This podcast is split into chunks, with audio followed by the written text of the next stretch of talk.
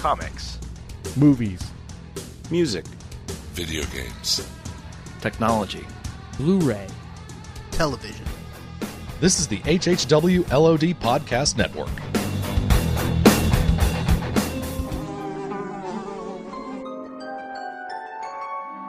The world we know is gone. No internet, no GPS, no text messages, no podcasts. In a world ruled by the dead, we are finally forced to start living.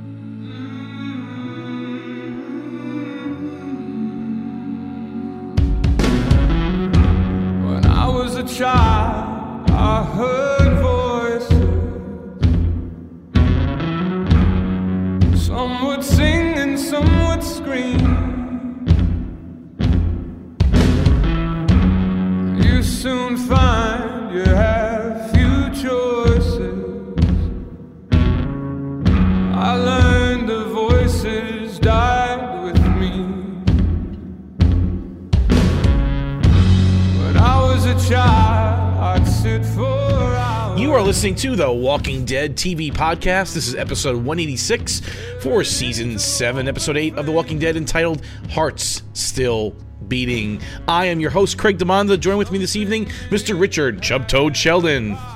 Yo, Hello, Mr. Daryl Taylor. All I need is one bullet. and Mr. Jim Dietz. This episode brought to you by Olivia's Lemonade, the finest in Alexandria. Very good.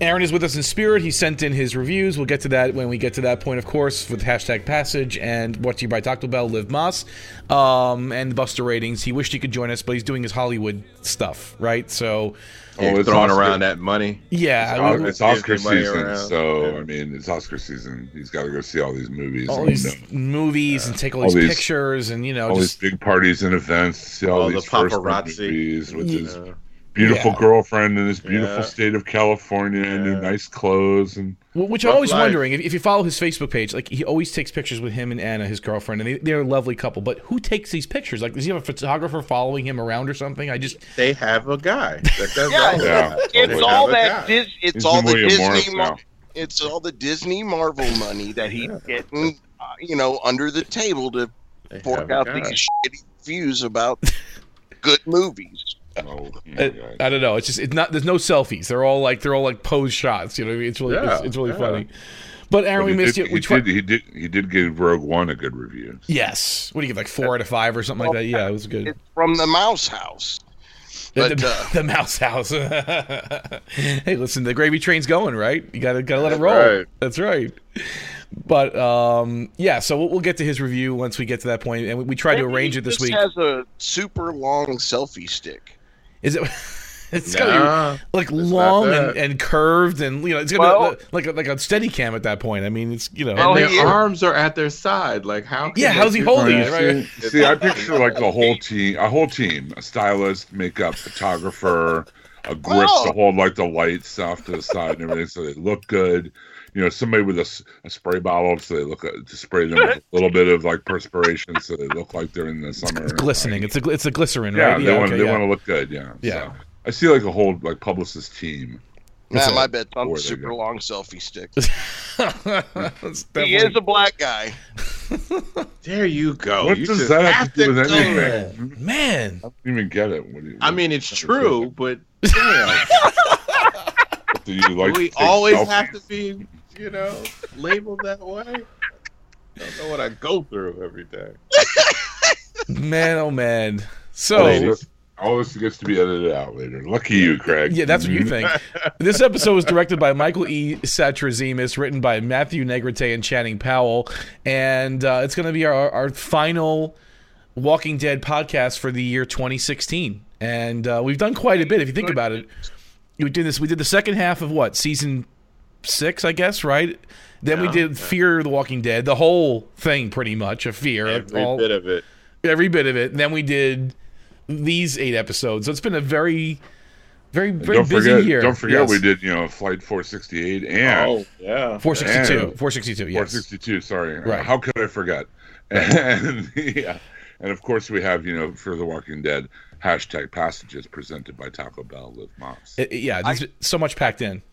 Yeah, I just want to say, I just, want to say, Yes. you know, through this summer, Craig, you know, he he took the biggest bullet of all of us and hosted this show through 16 episodes of Fear, Yeah. of you Fear did. the Walking Dead, and I, sir, say th- here, here, and you deserve a medal pinned on your chest for that. Well, I appreciate that. I didn't know it was going to be such a such a procedure. I rolled my sleeves up. I was excited about it. I'm like, okay, well, thank you. It's actually been a lot of fun. I, I really Yeah, enjoyed uh, doing it, this. It Yeah. was scary at times. I, I'll admit it was scary. It was frightening. It, it was a dark time in the WDTV podcast history. I- If we go back, there were some episodes where, if you remember, it was just me and you, Chubb. I think we did one with just me and you. I think we did one with just Yeah, me and you Aaron did. one time. Yeah. It did.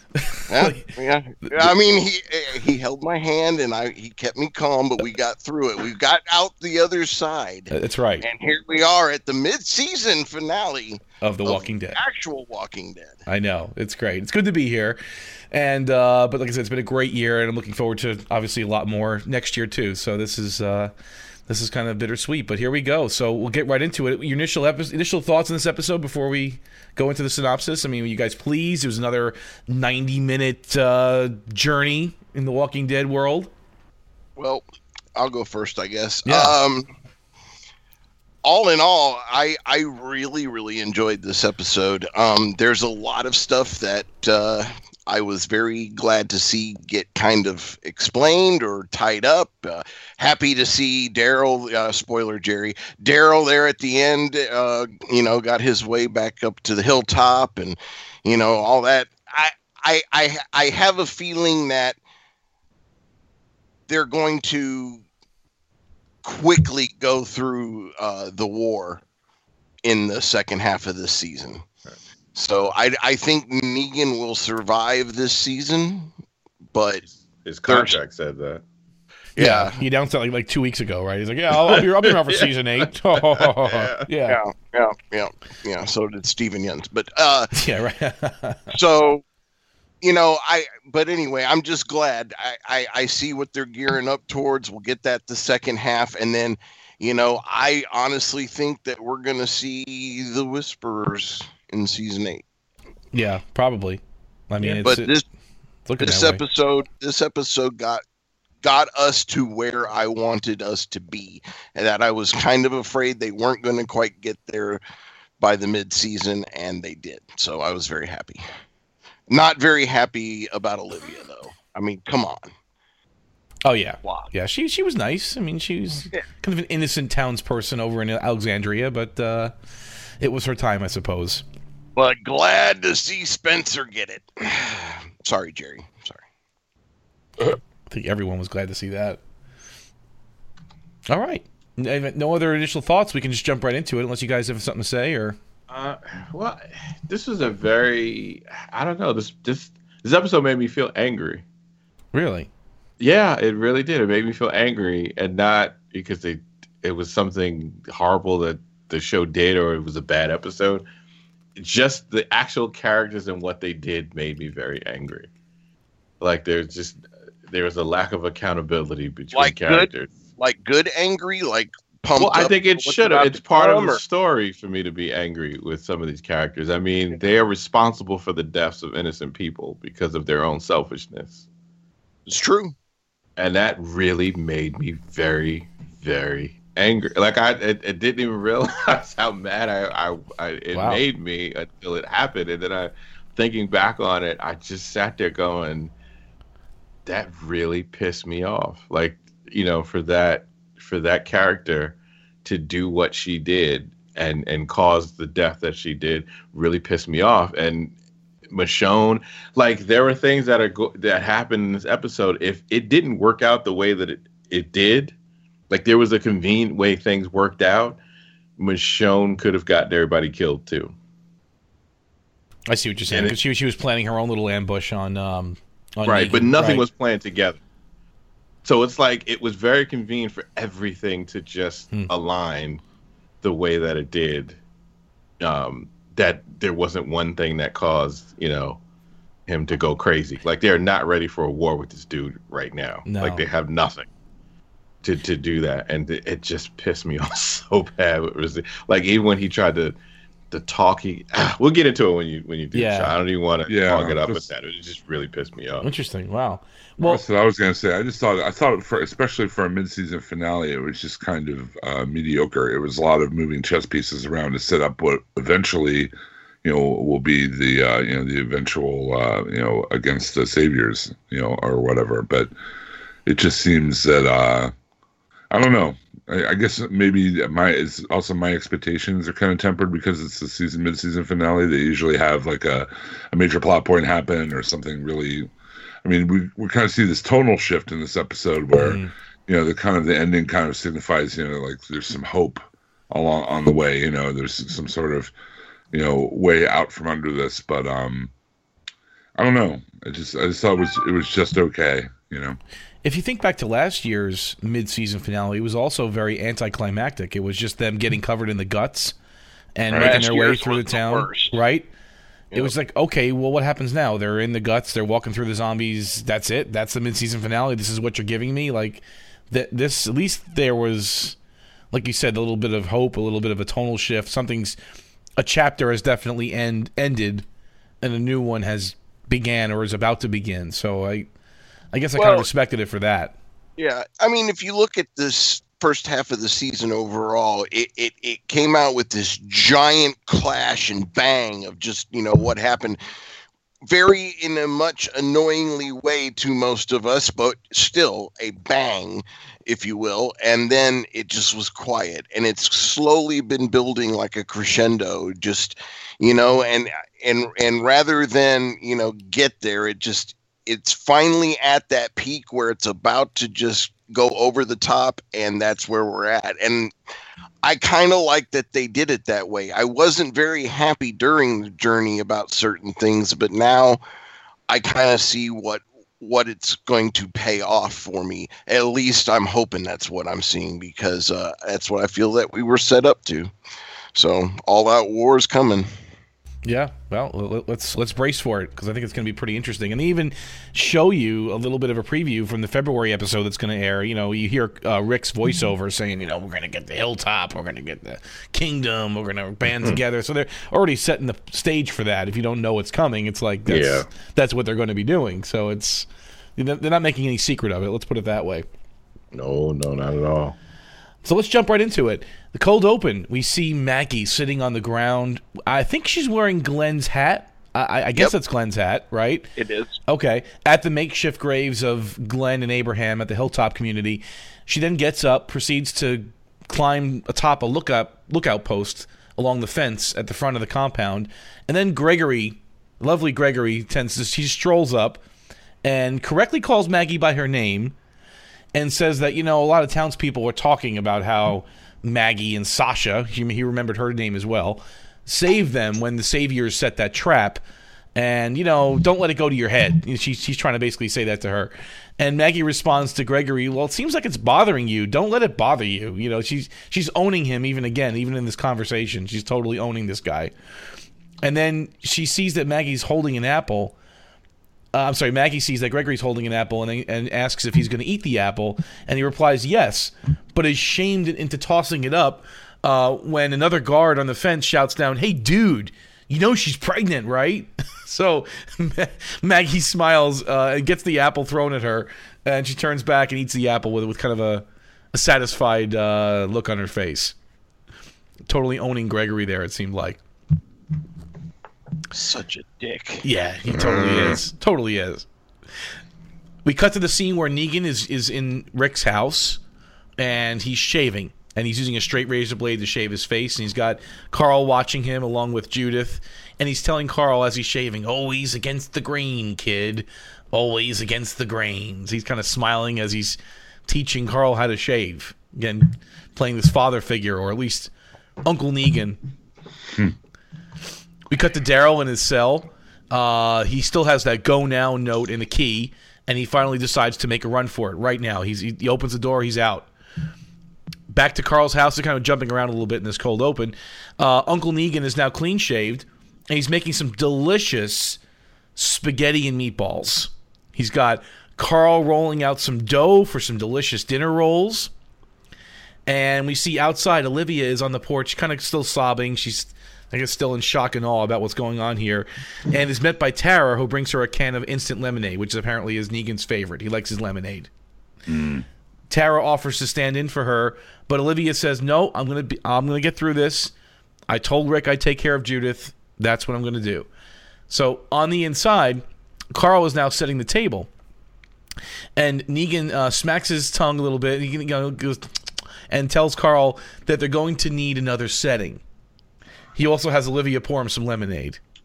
So Negan's basically in Rick's house, playing Papa figure here. He's got he's, he's in Rick's chair, making dinner with the family. Like it- it's so it's so surreal. Just Uncle Negan. Well, I mean, I mean, how much how much more could he ingratiate himself and and and make himself like, uh, you know, intimidating though? You know, what I mean, by doing this very thing, and like to you know the scene with Carl watching him shave. You know, uh, he's just showing Carl like, look, look, I have a straight razor right against my throat, and you still can't kill me. You know what I mean? That's how I was kind of taking that. It's like he Yep, was like showing exactly. off to Carl. It was like. Look, I, like I said, I have this razor. It's right up on my throat as I'm shaving. All you'd have to do is like push me real hard, you know, and you still can't do it. You know, he was almost trying- Carl that that scene. I thought anyway. Didn't I'm trying to remember? Wasn't that in the comic too? Him shaving in front of Carl. I think so. I think so. I was just I, I Yeah. had I hadn't looked, but yeah. So well, I want to know though. I the the question I have is during this entire thing where he's making the dinner and all that and the spaghetti and everything. At what point did Daryl's mouth start to just drool and drift off to pasta land? Oh, it didn't take but a second. Once he saw, I saw the sauce and the and the. Uh, you the saw big, that you saw that the gravy big going. pot, and I knew it was coming. I was like, when you when you get to the gravy part, I'm already in. I- I was like- I'm like, well, Negan ain't that bad till after. I eat. I So mean, you you got- find out he stirred the sauce with Lucille. oh man, it's a little, little flavor, huh? Well, a little flavor. I mean, put a little garlic on Little, A little stock. Um, Do a I little mean, stock. He does clean it off. I mean, it, Yeah, yeah. She she is clean. She is clean. I mean, but th- he's not using fresh. I mean, look, he's got to use canned sauce, though, right? I mean, there's nothing fresh left. There's no tomatoes. He's not like he's making it from scratch, but They do have a garden there. that's true. That's true. It did look pretty good, though. It, looked tasty enough. So we cut to Rick and Aaron trying to make it across this Walker Lake, um, f- just a lake totally infested with walkers, and there's a houseboat in the middle of it full of supplies, as we saw from last week. There's a small boat, like it's like a little bass boat or something, but it's full of bullet holes. So they know it's going to take water on quick.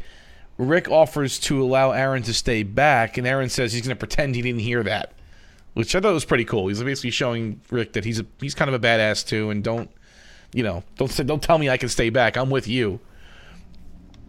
Well, the they this, t- yeah, that whole sequence with Rick and uh, Rick and Aaron just seems like seems like a video game to me. Almost, it almost like like a part of like Resident Evil. It's like you know the only Yeah. supplies are you know you have to use this boat and time it with this and these. You know what I mean? It just seemed like, and in this episode where they have they have so many different scenes and so many different moving parts, it just felt like a distraction. You know, it's just like they could have done that last episode and just said, okay, we had, you know, and uh, the only reason they they, they had it was to establish that they're going to have some sort of ammunition or whatever to go after the saviors in, in you know coming weeks.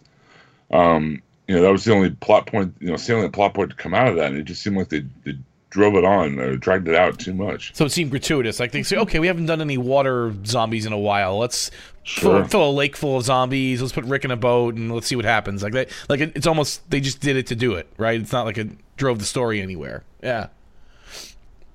At the dinner table, it's Negan sitting at the head of the table with Olivia, Carl, and baby Judith. Uh, Negan is tired of waiting for Rick to arrive home, so he decides to start dinner. But he puts Lucille on one of the empty chairs and declares it's time to start eating. And he asks Carl to pass the rolls, please. I thought he was about to ask him to say grace because I was like, oh, jeez.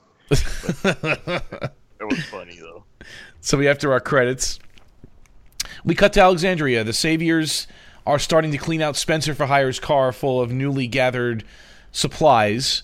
So we really this episode picks up directly where last week ended. Like there's really no time jumping in this one, uh, and they're impressed. They shake his hand. One of the guys does anyway.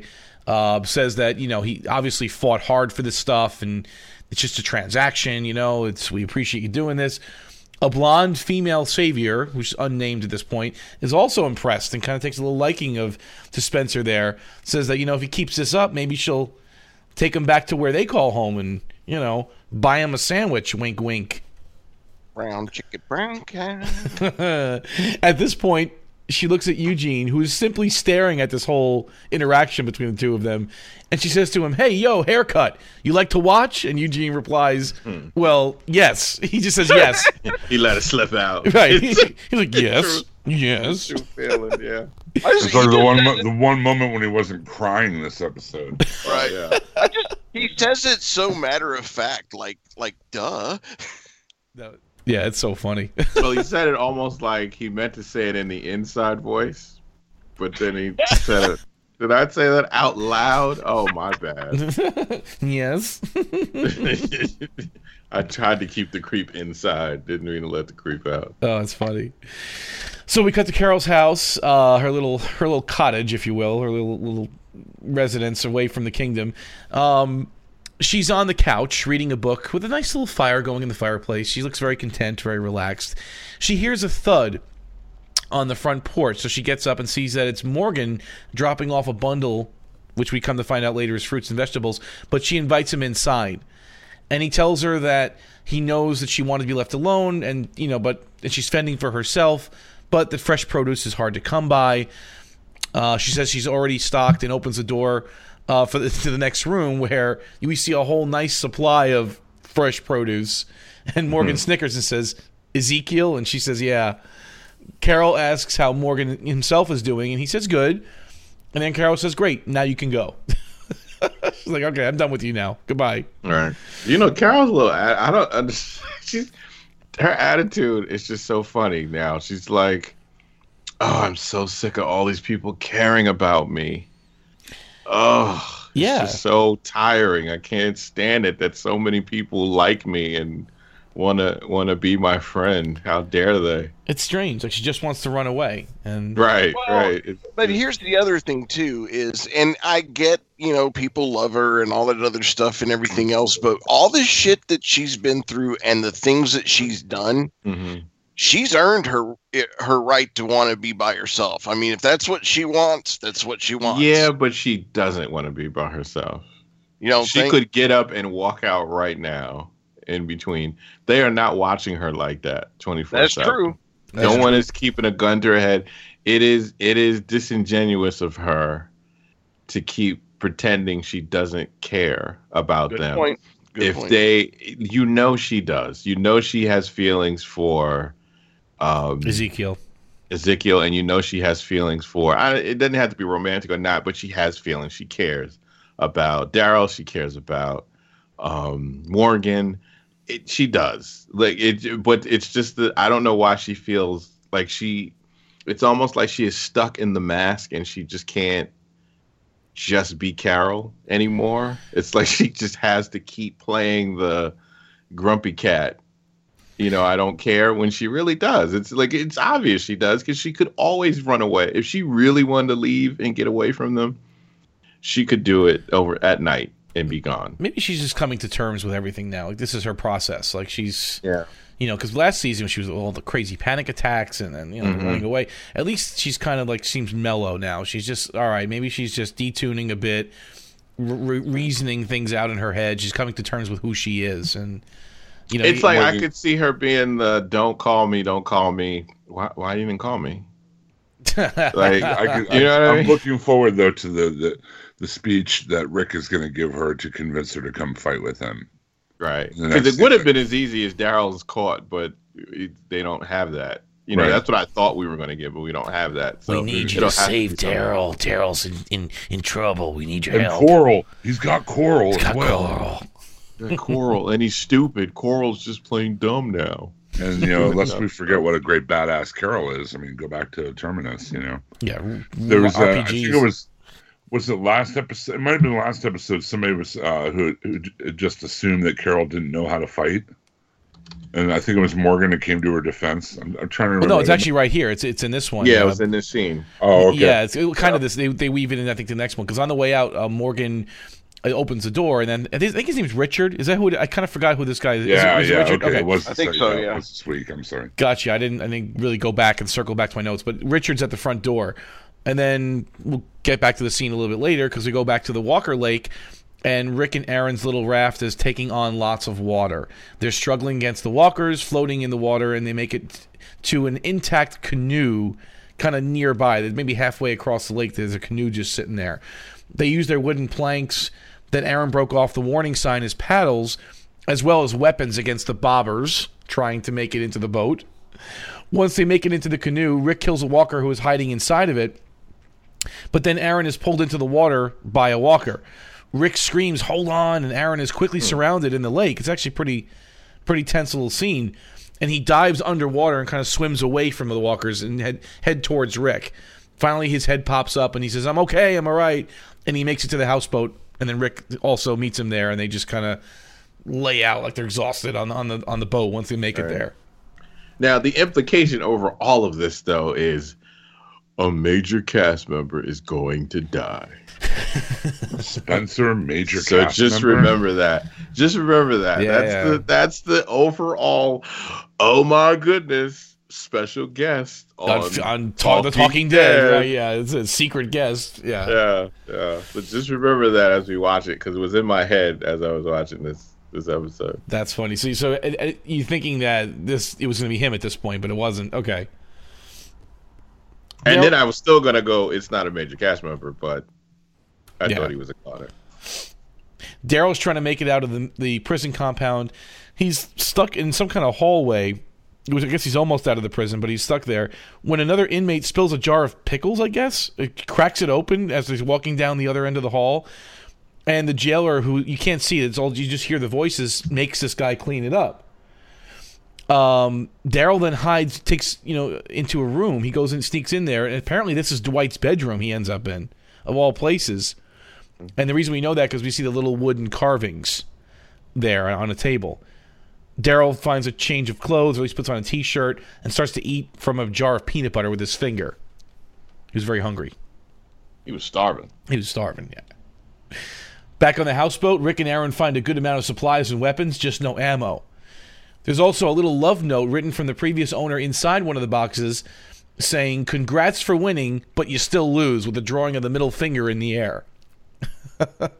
Mother effer. Yeah. So they use some paddles in the wind to actually get the entire houseboat back to the edge of the lake for easy unloading. Rick again thanks Aaron for going along with him and gathering supplies for Negan. He says that even Michonne doesn't understand why they have to do this. But Aaron simply says, you know, he was there when Negan took out the two guys and and that he understands. He understands this is the way it is now.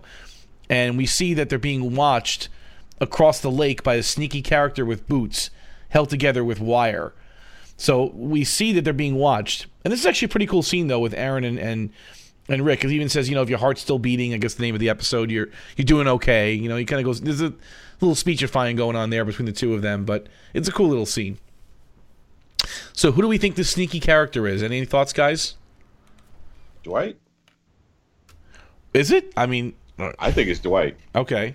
I, that I I kind of was thinking that because I was I haven't done it yet because I haven't had the time, but I wanted to go back to when they were escaping and they ran into Daryl and them in the woods because I I'm thinking he had those boots on in that scene. This is the same guy we see at the end too. I mean, the end of the episode. at the and he po- had the whole post-credits. face covered, which Right. made me think Dwight because he Yeah. has that scar, and Hmm. it'd be hard to hide the scar if you show the eyes. Well, that and I I it also made me think of something from the the comic that I won't talk about, but Yeah, that's what made me think of. yeah. So after commercial, Michonne is still cruising in the car with the redheaded savior woman, asking her some questions at gunpoint, but she doesn't answer. She remains silent. And Michonne says, "Look, it's okay that you know I'm not going to kill Negan today, but I want to make sure that I set it up and do it right." She's kind of explaining, you know, her thoughts to this this this woman, this this savior, but she's not getting much information out of her. Back at the hilltop, Sasha walks into Maggie's place carrying an apple pie. Maggie then asks about Jesus, but Sasha said he left on a run earlier that morning. Maggie begins to scarf down the pie, but runs out to get some milk to wash it down. Enid then asks Sasha why she just lied to Maggie about Jesus, because she knows he left last night. Sasha replies because she's trying to prevent Maggie from harm, but sent them to do what needed to be done in regards to Negan. In Carol's house, Richard starts to make his case that the kingdom needs to band together and rise up against the saviors. He said that Ezekiel met the saviors in the woods outside the kingdom a few months ago, and that the deal that they struck, uh, that they'd bring regular shipments of food and supplies if the saviors stayed away from the kingdom. So that's why they meet them outside the kingdom. They don't want the townspeople to know that they're being extorted by this group of saviors. Mm-hmm. They wanted to live in that nice little fantasy. Exactly. So the townspeople are mostly in the dark to this deal. Richard's afraid that one day the Saviors will break their agreement and attack the town directly. He pleads with Morgan and Carol to fight them because he know how to fight them, and to help convince Ezekiel to strike them first and destroy them. In Alexandria at the church, Rosita is in a bit of a crisis and looking for some guidance from Father Gabriel. He reassures her that they will win. They just have to wait for the right moment. So he's very confident right now. He's like very he's in a pretty interesting place right now, Gabriel. He's like this this warrior priest thing. He's like, no, we're, we're gonna win, but we gotta wait for our moment. It could take a long time. He says, don't shoot Negan because if that happens, she'll she'll be dead, and the group needs her. And simply, you know, she starts crying, and he kind of walks away. Back in Carol's house, she flat out rejects Richard's proposal. Morgan also stands behind his philosophy, saying that it will cost a lot of lives. Like, of course, Morgan, the pacifist, is saying, well, there's some kind of peace right now. Why should we disrupt that? And Carol just doesn't want any part of violence anymore. She's just she's done with it too. Richard's pretty pissed. Starts to say that when the saviors come, the blood will be on both of their hands. Spencer for Hire returns to his house that is still messed up mm-hmm. from Rick searching it for guns. Then there's kind of this cool edit where you see the house going from like from being very dirty to mm-hmm. being clean. Like it's like this little wipe, this little edit wipe that goes through there. And he gets dressed, cleans himself up, grabs a bottle of scotch, and and and practices saying hi in the mirror. And then eventually then leaves the house. Yeah. Is it you know like we need any more proof of like his douchiness? He's like rehearsing what he's gonna say to Negan and stuff. Hi, I'm Spencer Monroe or something. Yes, hello. Just stupid. Yeah. So Richard's in the woods, we see, and he enters a like a well camouflaged RV or a camper. I guess he's using it to store some stuff. I really couldn't figure out what was in there. It's like there's some supplies in there, gasoline and some bottles. I don't know what that was all about, but he just collapses on the floor. He's really upset.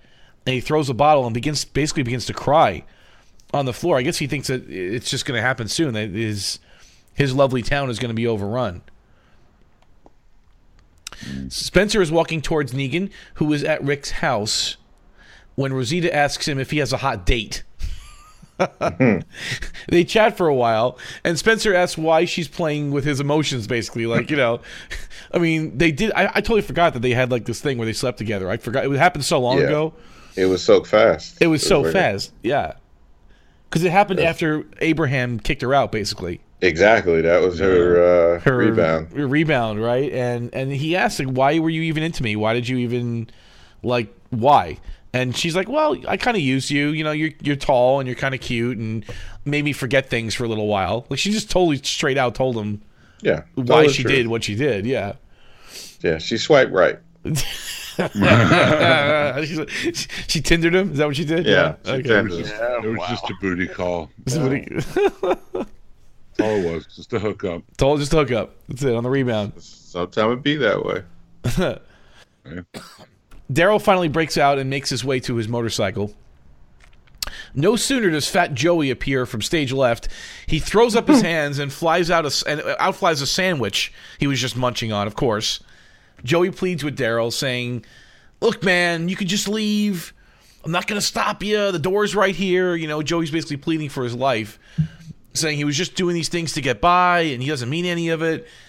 Daryl doesn't want to hear it and bashes Joey's head in with a metal pipe that he got when he was inside the prison there. He was carrying.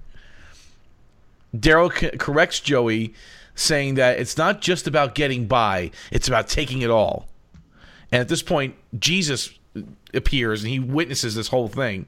Yeah, Jesus takes the wheel. Yeah, he goes, "Whoa, Daryl, oh. Daryl." Woo. So I then, just have to say, Yeah. you know, the, the, they get pretty violent in this show t- sometimes, but the level of violence against obese dudes, fat guys, if you will, i- is is is quite disturbing. You got Yeah, it fat disturbs zombies. me too. You had the, you had the you had the well zombie in season Mm-hmm. two that Glenn cut in half. You had Otis that Otis, Shane. yeah, I'm telling you, there is some sort of low level bias against us fat people. Just Yeah, saying. but, Hmm. you know, you have better odds as a fat person than as a black person. Yeah. Go back to T Dog and working your way up to, up to now. Think about it. I mean, you you just named like four obese people. I can name eight black characters who have all been killed. yeah. They went from like T Dog to Oscar to what was Everybody it? hates Chris. Got killed. Tyrese. Yeah. Everybody hates Chris. Tyrese. Yeah, that's true. Yeah. I I agree. Hashtag Black Lives Matter, but also hashtag Fat Lives Matter as well. We're in a whole weird area here. So, well, actually, no. If you remember, remember that episode Nebraska, that reminds me. You're right. The two guy, the two guys that uh, Rick took out, right? Yep. One Yeah, was. Tony and whatever the guy's name was, right? Yeah. So then we see Daryl uh, as uh, Fat Joey is done. He reaches into his belt and takes Rick's python, which he just happened to be carrying. Uh, Jesus also witnessed this whole thing, like I said, and Daryl tells him he has the keys to the bike, and they roll out. So apparently, I, I mean, there's a lot of speculation on the net who delivered the keys to to to Daryl, and I'm thinking now it was not Jesus because why would Daryl tell Jesus, "Hey, I have It's the keys"? Dwight. Right, That's why I think it's Dwight. It was either Dwight, Dwight or, or- or- Dwight's wife. Dwight's wife. Yeah, it's either one of the two. Right. Because I'm I don't even on think Scott it's Dwight. her. I don't even think it's her because she knows there's there's repercussions. Like she would have Right. done it the other prior episode when she was whispering to him. Like if she had the nerve to do it, but I don't think she has the nerve to even do that I don't. now. I don't think it was her either. I think it was Dwight, but I think it's a possibility it was her too. I think Dwight. It, I think it's time is Dwight ready to make that move because it. I think it was telling that he went into Dwight's room, like he found himself going into Dwight's room in the first place. Yep. So back in town, Spencer makes it to Rick's house, who's guarded by, uh, I guess, hen- his lead female henchman, Arat. Arat. Um, at first, doesn't let Spencer come up the stairs, but Negan says, "No, no, no. You know, don't be an ass. Let the man pass. He's bearing Well, gifts." angry. Yeah, Well, angry. yeah. Turn me on a little bit. Spencer walks up the stairs carrying the bottle of scotch, and Negan asks, "Hey, is that for me?" And Spencer introduces himself. "Hi, I'm Spencer Monroe." Yeah, creep. Professional creep. Professional. But now it is the moment you've all been waiting for. It is a very special commercial break where we have a riveting Yes. 2016 ending to Fear the Walking Dead hashtag passage brought to you by Taco Bell Live Más. Uh, Jim Dietz will read the official synopsis written by Aaron Newworth. to Hold on. g- g- I gotta put. I gotta put my blood pressure cuff on. Everything monitored.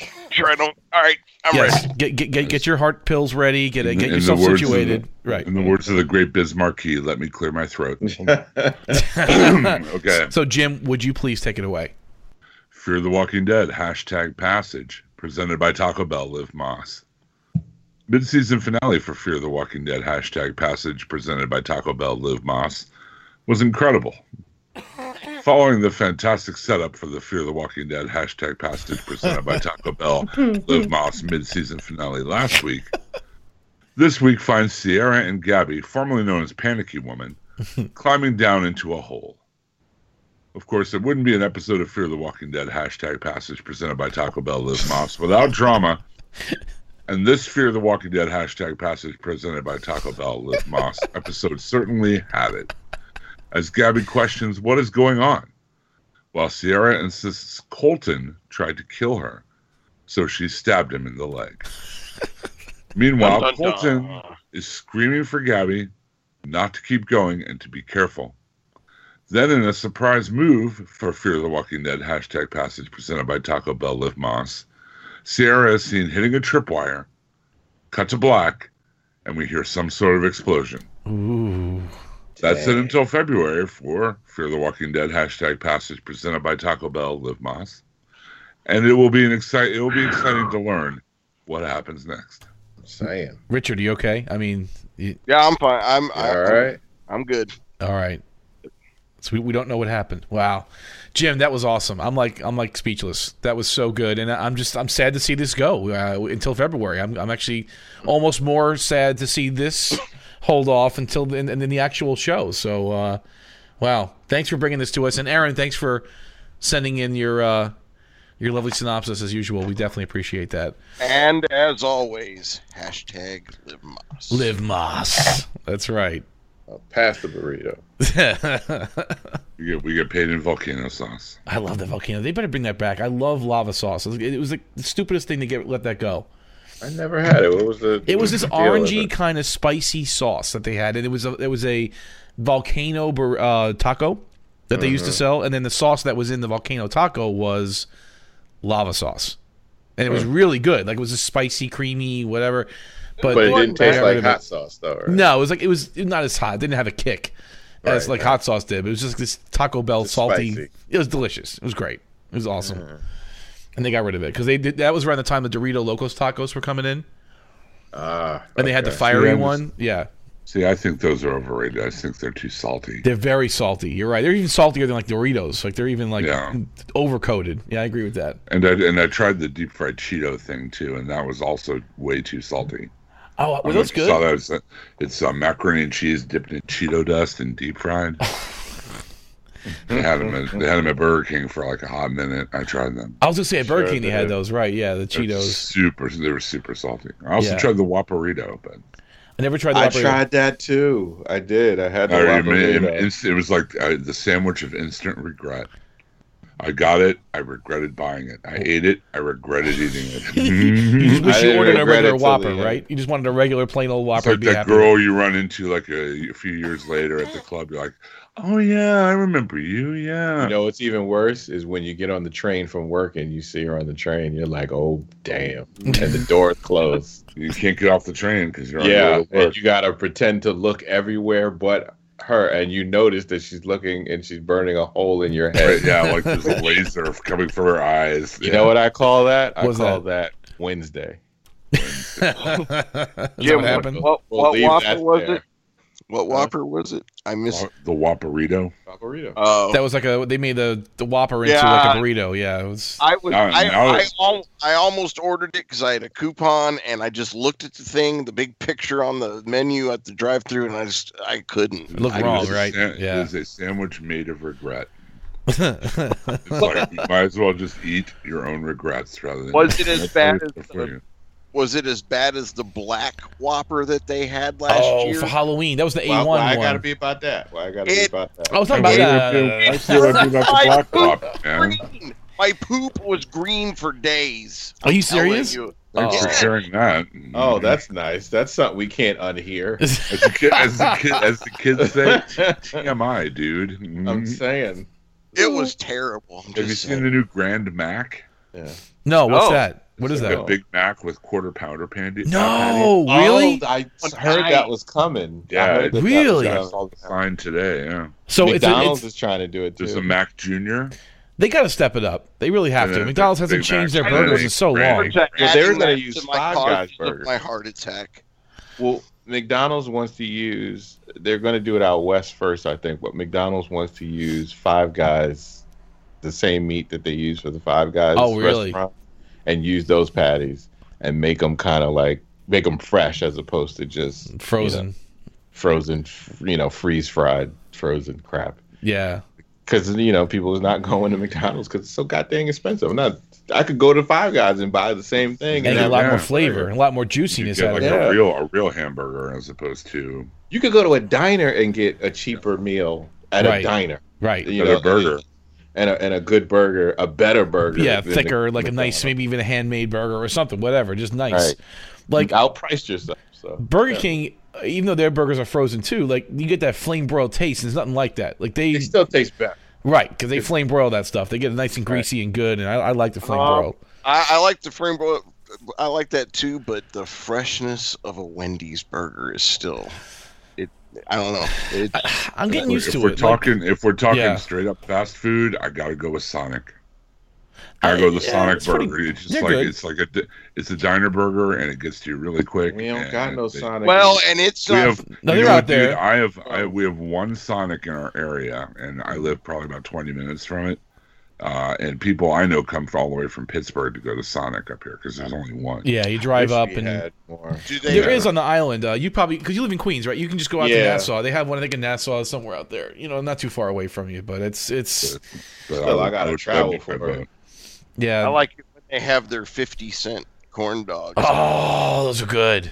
Those load are good. up. On- Yeah. So we Oh, just basically diverted it into cast. fast food chat. We just- Fast food cast. All right. exactly. I was talking with one of y'all, wasn't it? We were talking about doing a fast food podcast. This is what it, this is what it would be like. This is it. We just got a little, little preview of exactly what it would be like, and actually, it was pretty good. I, and I consider be the myself first. quite the expert. I'm just saying, I consider myself an expert. All right, getting back to The Walking Dead. Uh, after the lovely hashtag passage, Michonne's still riding around with the redhead. She pulls up to a crossroads, the redhead who's driving, that is, and stops the car a distance away. And the car's pointed down. You can see that there's at least, I would say, 100 people down there with vehicles. And she says that I'm Negan, we're all Negan, and that Michonne, you know, she still has a couple of choices she can make here because if she wants to go through with this, it's not going to be good for her. She tells Michonne that there's a silencer in the glove box and that, you know what, you should just drive this car as far away as you can. Don't be tracked. Dump it into a lake. Just burn it, whatever. And Michonne actually listens to this girl. She somehow. You don't see it because it's kind of a faraway shot, but she she shoots the redhead with a silenced gun, and then takes the jeep and drives it away. That was so strange. Like it was Yeah, it so was. weird. I Why? well, it's not like I, Michonne. I, totally don't know. got it. She's had it. She's had enough. Okay. She's seen her man Rick, who has been broken before, but not like this, and she sees despair happening amongst her people. To hell with this bitch. She needs to go. Okay. All right. Well, she did. She drove, but she drove away. She didn't confront the saviors. She didn't go after that group. She just she retreated carefully. Rick and Aaron arrive back in town and see that the saviors are back. Rick is none too pleased and is hassled by the two savior dicks at the gate. One of them tells him that Negan's at his house waiting for him. The other one wants to see what they have in the truck first, saying, hey, there's no rush, there's no rush. Let's see what you have in the truck before they allow Rick and Negan to go. As they're unpacking, the blonde female savior finds the note written about written by the boatman, and the main dick doesn't like it too much and starts to hassle Aaron about it hard. He and Aaron tries to explain, "Hey, look, you know, uh, you know, it's we found it, but he, didn't- he couldn't even get the words out. Like he was just like stumbling over his. He couldn't even say anything. But they already decided at that point just to beat the crap out of Aaron, and they did. And Rick is forced to watch, and they beat him up pretty bad. Like he was, he was in pretty rough shape after they were done with him. Meanwhile, Negan and Spencer for hire are sitting on the porch enjoying the scotch together. Negan remarks how much he likes his community with the air conditioning and the running water and these nice welcoming gifts, meaning the scotch. The only thing missing is a nice game of pool. And Spencer says, Well, you know, as a matter of fact, there is a pool table just in that garage over there across the street. And Negan just is loving this, saying that, you know, Spencer, you're becoming my new best friend. This and we don't see this, but the saviors then bring the pool table. I guess Negan organizes a crew to bring the pool table outside into the middle of the street. Before Negan can break the you know the uh, the pool balls, Spencer says that he wants to talk about Rick. Spencer says he understands what Negan is doing, that he's building a network, people must contribute for the greater good, etc., etc., but that Rick's ego will get in the way of those plans and that Rick doesn't get along well with others. And before Rick got there, his mother was in charge and was alive, and the town was better off. My mommy. My mommy, she was a senator, a congresswoman. Yeah. Negan is, t- is taking all of this in as he's playing his game of pool and says it's the saddest story he's ever heard. but not to worry because you know what? Spencer, Rick is not in control anymore. I am. And what exactly are you proposing? He wants to know what Spencer wants to do. And Spencer says that he should be in charge, put there by Negan, and the town would be much better off. Negan says that Rick clearly hates his guts, meaning hates Negan's guts, but he's out there gathering stuff for Negan right now to protect the people that live there. That Rick is swallowing his hate, getting stuff done, and that takes guts. He then points at Spencer and says, And then there's you, the guy who sneaks over when Rick is gone, doesn't think he has to, uh, he doesn't think he has any guts. Suddenly, Negan takes his huge knife and stabs Spencer in the stomach, opens it all the way so all of his guts just basically fall out onto the ground and into his hands. That was a great effects gag. Yeah, it was good. Really Loved good. it. I clapped. And I have to say, despite everything, I have a little respect for Negan right there. You know? Yeah, I guess in his own way, he was he was protecting Rick. I guess. Yeah. He has this thing for Rick, like he likes Rick. Yeah. I, I mean, it's, it's Well, yeah. and he's Well, respecting that Rick's got in line, as weird as that is. But right. and and you know he he he's protecting his generals, so to He's speak. also No, I think protecting he- us, the viewers, from another season of Yeah. frickin' Spencer. I think Yes. the, the turn, I yes, think- thank you. yeah, that's true. I think the turn with him is he hates cowardice, and when Spencer tried to flip it and go, you, yeah, get rid of, you know, like he almost, he, you know, he was trying to get him to, get, to just kill him, just get rid of Rick Right. and put him in charge. And I think once he did that, that was when the the switch went off in in in Negan, and he was like, "This is not even fun anymore. I'm done with you." Like Yeah. he cannot stand. Like he understands aggression. he understands hate.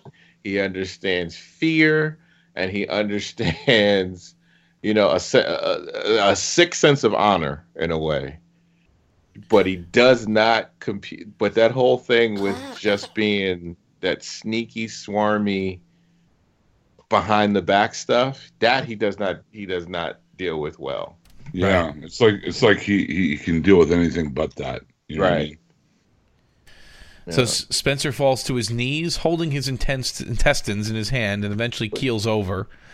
Negan grabs Lucille at that point and says, "Hey, look, everyone!" Because the whole town gathered to watch this happen. We, you know, as they were playing the game of pool, And Rosita started cheering. included. Oh wait, no. Yes. Started cheering. Yay! We all hate that douchebag. and and he grabs Lucille and says, "You know, he did have guts after all," and asks if anyone else would like to finish the game of pool because he was winning. Right. After a few seconds of asking the townspeople, Rosita, who witnessed the whole thing, just is she had enough. She pulls the gun from the back of her pants and fires a single bullet, her the one that was made for her. Cut to commercial. So we find out that Rosita had missed, but only by hitting Lucille instead of Negan's head.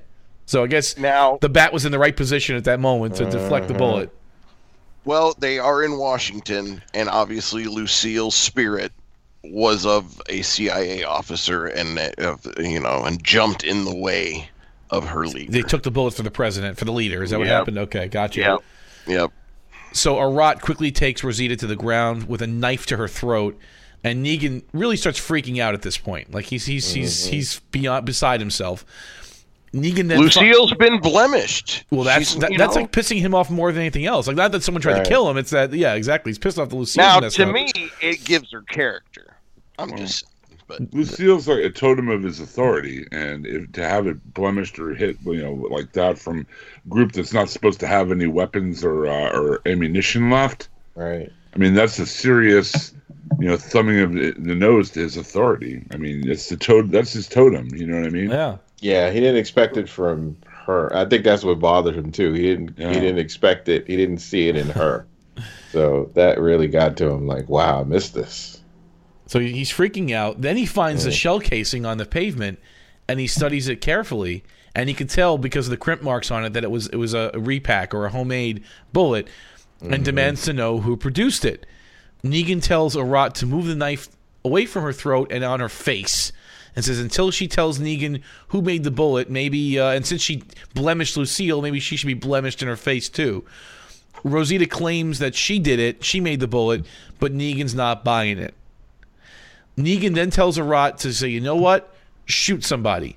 So quickly, she Arat whips out her gun, like does this like one. Mm-hmm. does this little swivel around, and shoots Olivia on the porch just quickly, boom, right in the face. I tell you, don't like Oh. overweight people. They don't like overweight people in this All show. she did you're was right make lemonade. she didn't even like pause. She just knew automatically. If he tells me I can kill somebody, I got dibs on her. She's waiting. It's almost Right. like But see, that tied back to a couple her, episodes She's number one, then he's number two, and because she was hassling Olivia. Remember when they first came to town? Like Yeah. she was hassling Yeah. her back then, right? So Yeah. she already didn't like Olivia. That was already yeah. You're right. done.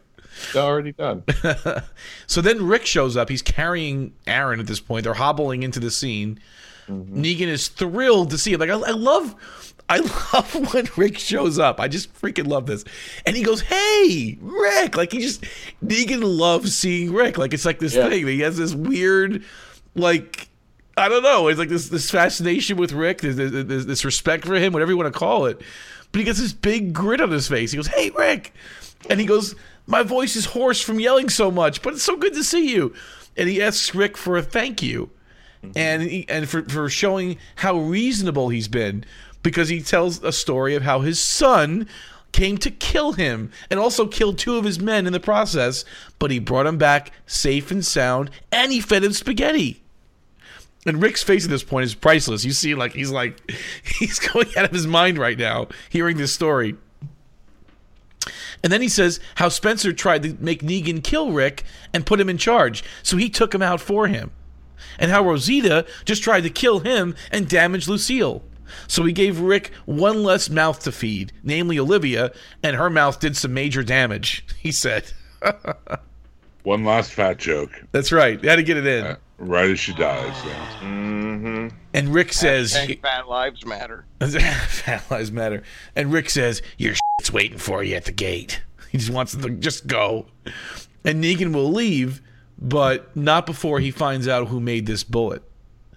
So Tara tries to step in for some reason and say, "Oh, I, I did it," but we all know it wasn't her. Yeah. And then soon, suddenly Eugene steps in and says, "No, no, it was me." And he starts to sell, tell Negan how he did it. He took a little gunpowder and do this and funnel and whatever he said. And Negan's like, I believe you. Yes, it's you.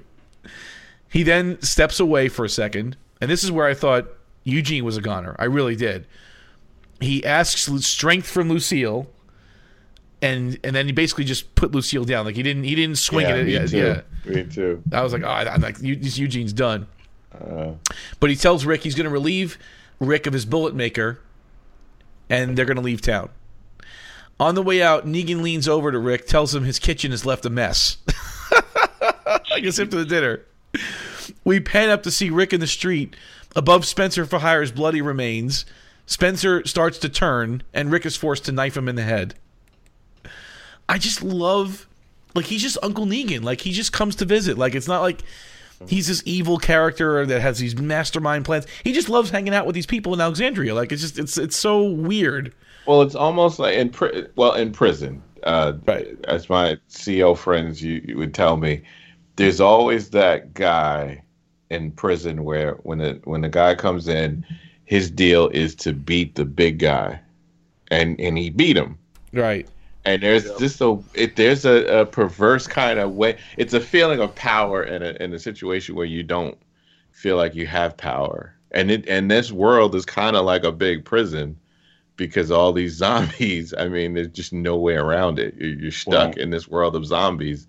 And it, it's kind of like he runs the place like a prison in a way because they they all it's it's kind of wild and it's like the mighty survive kind of you know he runs it with fear and and you know and and all the points and stuff they do that in prison too where you get Right. points for doing stuff Yep. Yep. it's And that they- type go ahead Joe. Oh, I'm sorry. I was just gonna say an excellent way to keep someone intimidated is to keep them off balance and get into their comfort zone. mm-hmm. So that whole bit of him like sitting with Carl and having dinner and like shaving in Rick's sink and everything. Yeah. I mean, that's the same. I mean, that's just more intimidation tactics. It's like classic kind of, Oh, yeah. you know, Yeah. kind of tactics. Um, And then I'll do something nice, and you hate him for it. Right, like he he, was, then- I mean, he should have killed Carl for all Yeah. intents and purposes. Carl should be dead in Just the ground. nowhere around. Yeah. And he took him under his wing. He, he didn't harm him. He actually fed him a Mhm. meal. He's teaching him some lessons in his in a twisted type of way. And you know, he's like being Uncle Negan to this kid. And and and it, yeah, it throws everyone for a loop. It really does. Do you guys watch this show with your with your girls, like with your wives or significant others or anything? Like I don't know, because I watch it with mine sometimes, and she, I guess this is a lot of women feel this way. She thinks he's sexy, first of all. Like she Yes. likes she That's likes. Negan more than she likes Rick at this point. You know, she goes, "He's awesome. He's awesome. I love I love him. Well, he's so Daryl cool." and Negan. Is Daryl and Negan. She likes Negan better than Daryl now. Daryl like she's like, look at him. He's like, eh, you know, and she doesn't like him in real life either. Like he sounds totally different than his character. You know, Oh, like, totally does. Right. Totally he does. sounds he sounds so like Hollywood versus like you know uh, you know hillbilly boy, but um she's I think a lot of women find this guy very sexy like a, as a character. Well, because he has that because uh, Negan has that kind of comfortable charisma and and confidence. Like there- there's just Right. no fear. He walks Well, around like he He's a bad boy. Oh, ultimately, of course not- he is. Right. Yeah. love He's a bad boy, boys. but it's not so like it's a ba- like it's not just that. Like you could be a bad boy and still not be liked. It's it's more than that. It's it's like he Yeah. can just come in and he's not always evil. Like he doesn't come in going being Yeah, evil and well- mean. He could be really sweet like to people. Like he could be really nice In his own say- way. Right. In his own way. Yeah. And it's But he's a bad boy with a harem of ladies who hate him, but are still his harem of ladies. I'm just saying.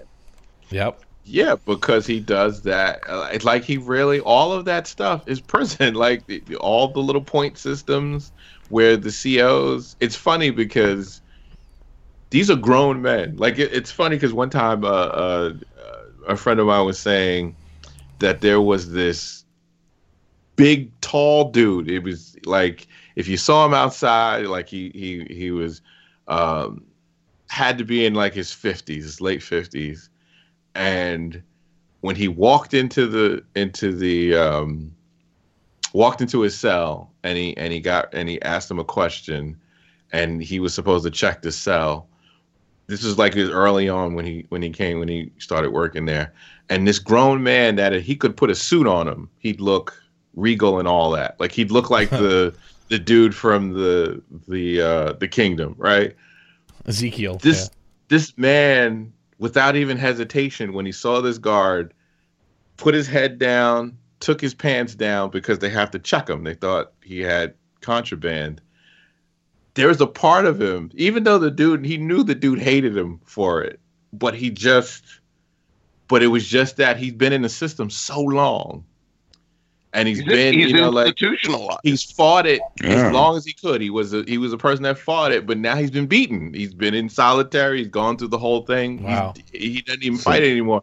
like, and it was Bro- like Brooks like- in uh, Shawshank, right? Yeah, Yep. yeah. And it's like he knew the guard. He knew he hated the CO for doing this to him. The CO hated himself because he had to do it, and he hated, he resented this man who didn't even fight him. Like he almost wanted him to be like, I wish he was defined a little bit because I lost like any respect I've had for this man. I don't even see him as a man anymore Wow.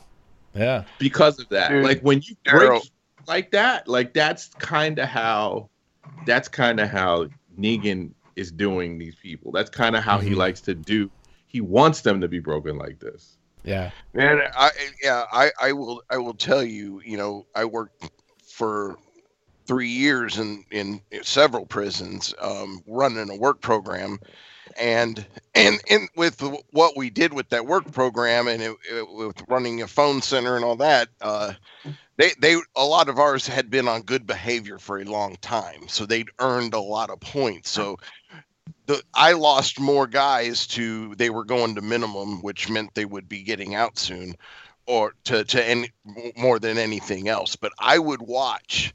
There would be so many of them that would go and they would they would instantly do something that would get them thrown in the hole. They'd lose points, and then they wouldn't end up going to minimum because they were so scared to have to be that close to going back to the outside.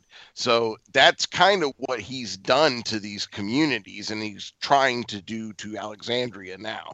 But unfortunately, he poked the bear a little too much, and uh, it looks like they're about to rise up. Yes. So after commercial, Rick is sitting in the jail cell that Morgan built, and it looks like she's pretty sturdy. Like I didn't, we, I don't think I've ever seen it completed, but he used a lot of cinder blocks that were laying around the community, and he welded like these bars, and it's a pretty, pretty proper uh, jail cell. A lot of Black- foreshadowing. Don't Yes. Yeah, right? yes, so we, Yep. yes, obviously, and um, he's in there, kind of just just on the floor, and Michonne comes to chat with him, and they kiss for a little bit, and Michonne explains that she found what she was looking for. She now realizes that Negan's group is way too large. That look, whatever we decide to do, I want to do it together. I'm not going to do anything on my own. I thought I was going to, but I'm not going to.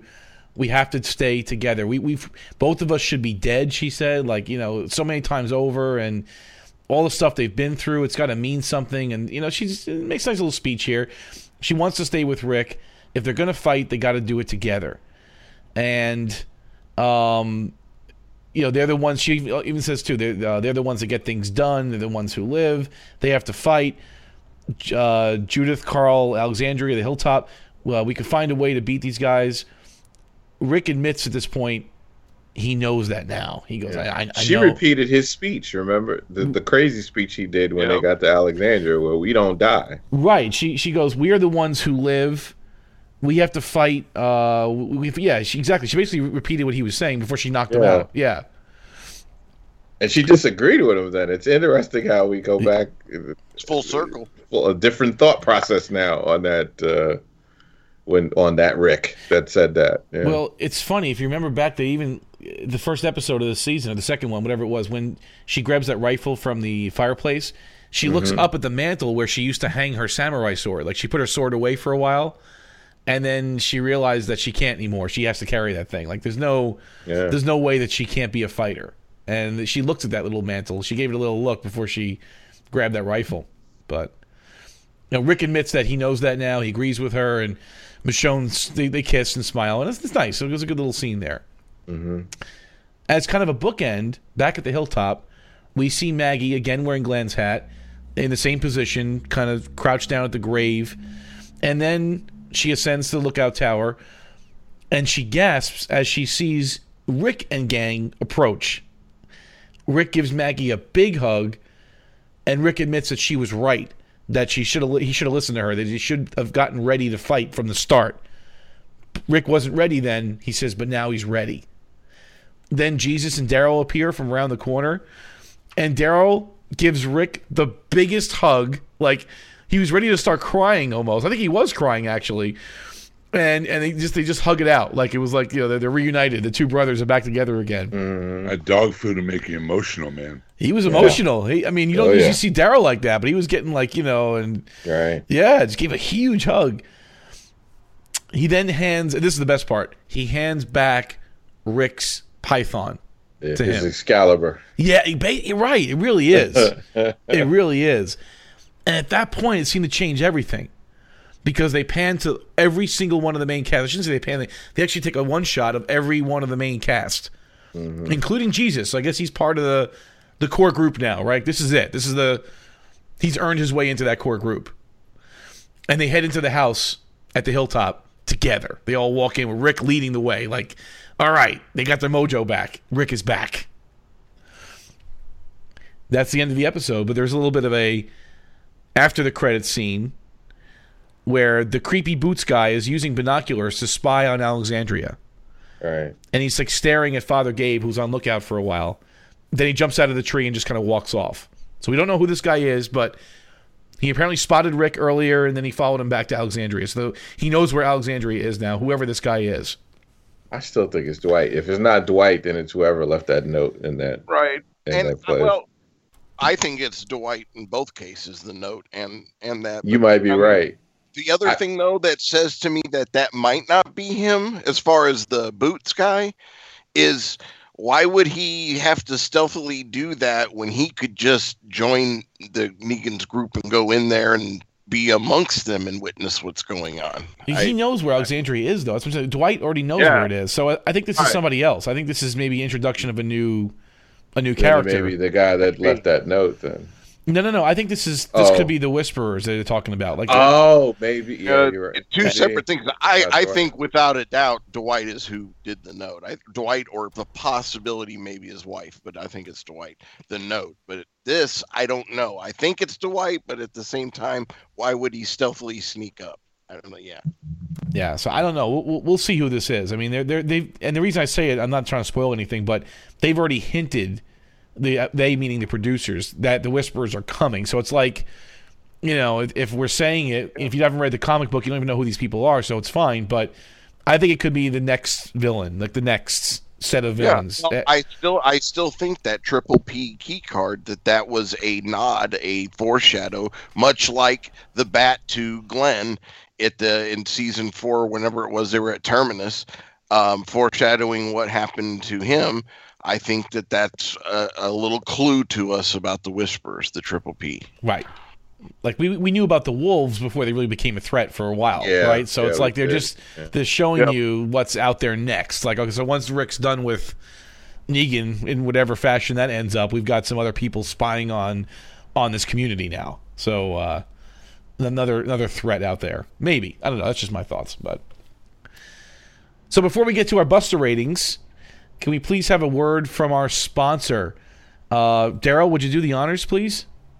Yes, uh, since we are d- deep, deep, deep into the holiday season, um, and you might have a, uh, if you are a fan of comics or you have someone in your life who is a comic fan or they might want to dip their toe in the comics, you can go to DCBS and order any comic that they might want, whether it's Walking Dead or maybe some of the Marvel uh, characters that they've seen in the Marvel movies or from the DC movies, or or try anything. They have so many indies that you can check out as well. Uh, all of it is a discount.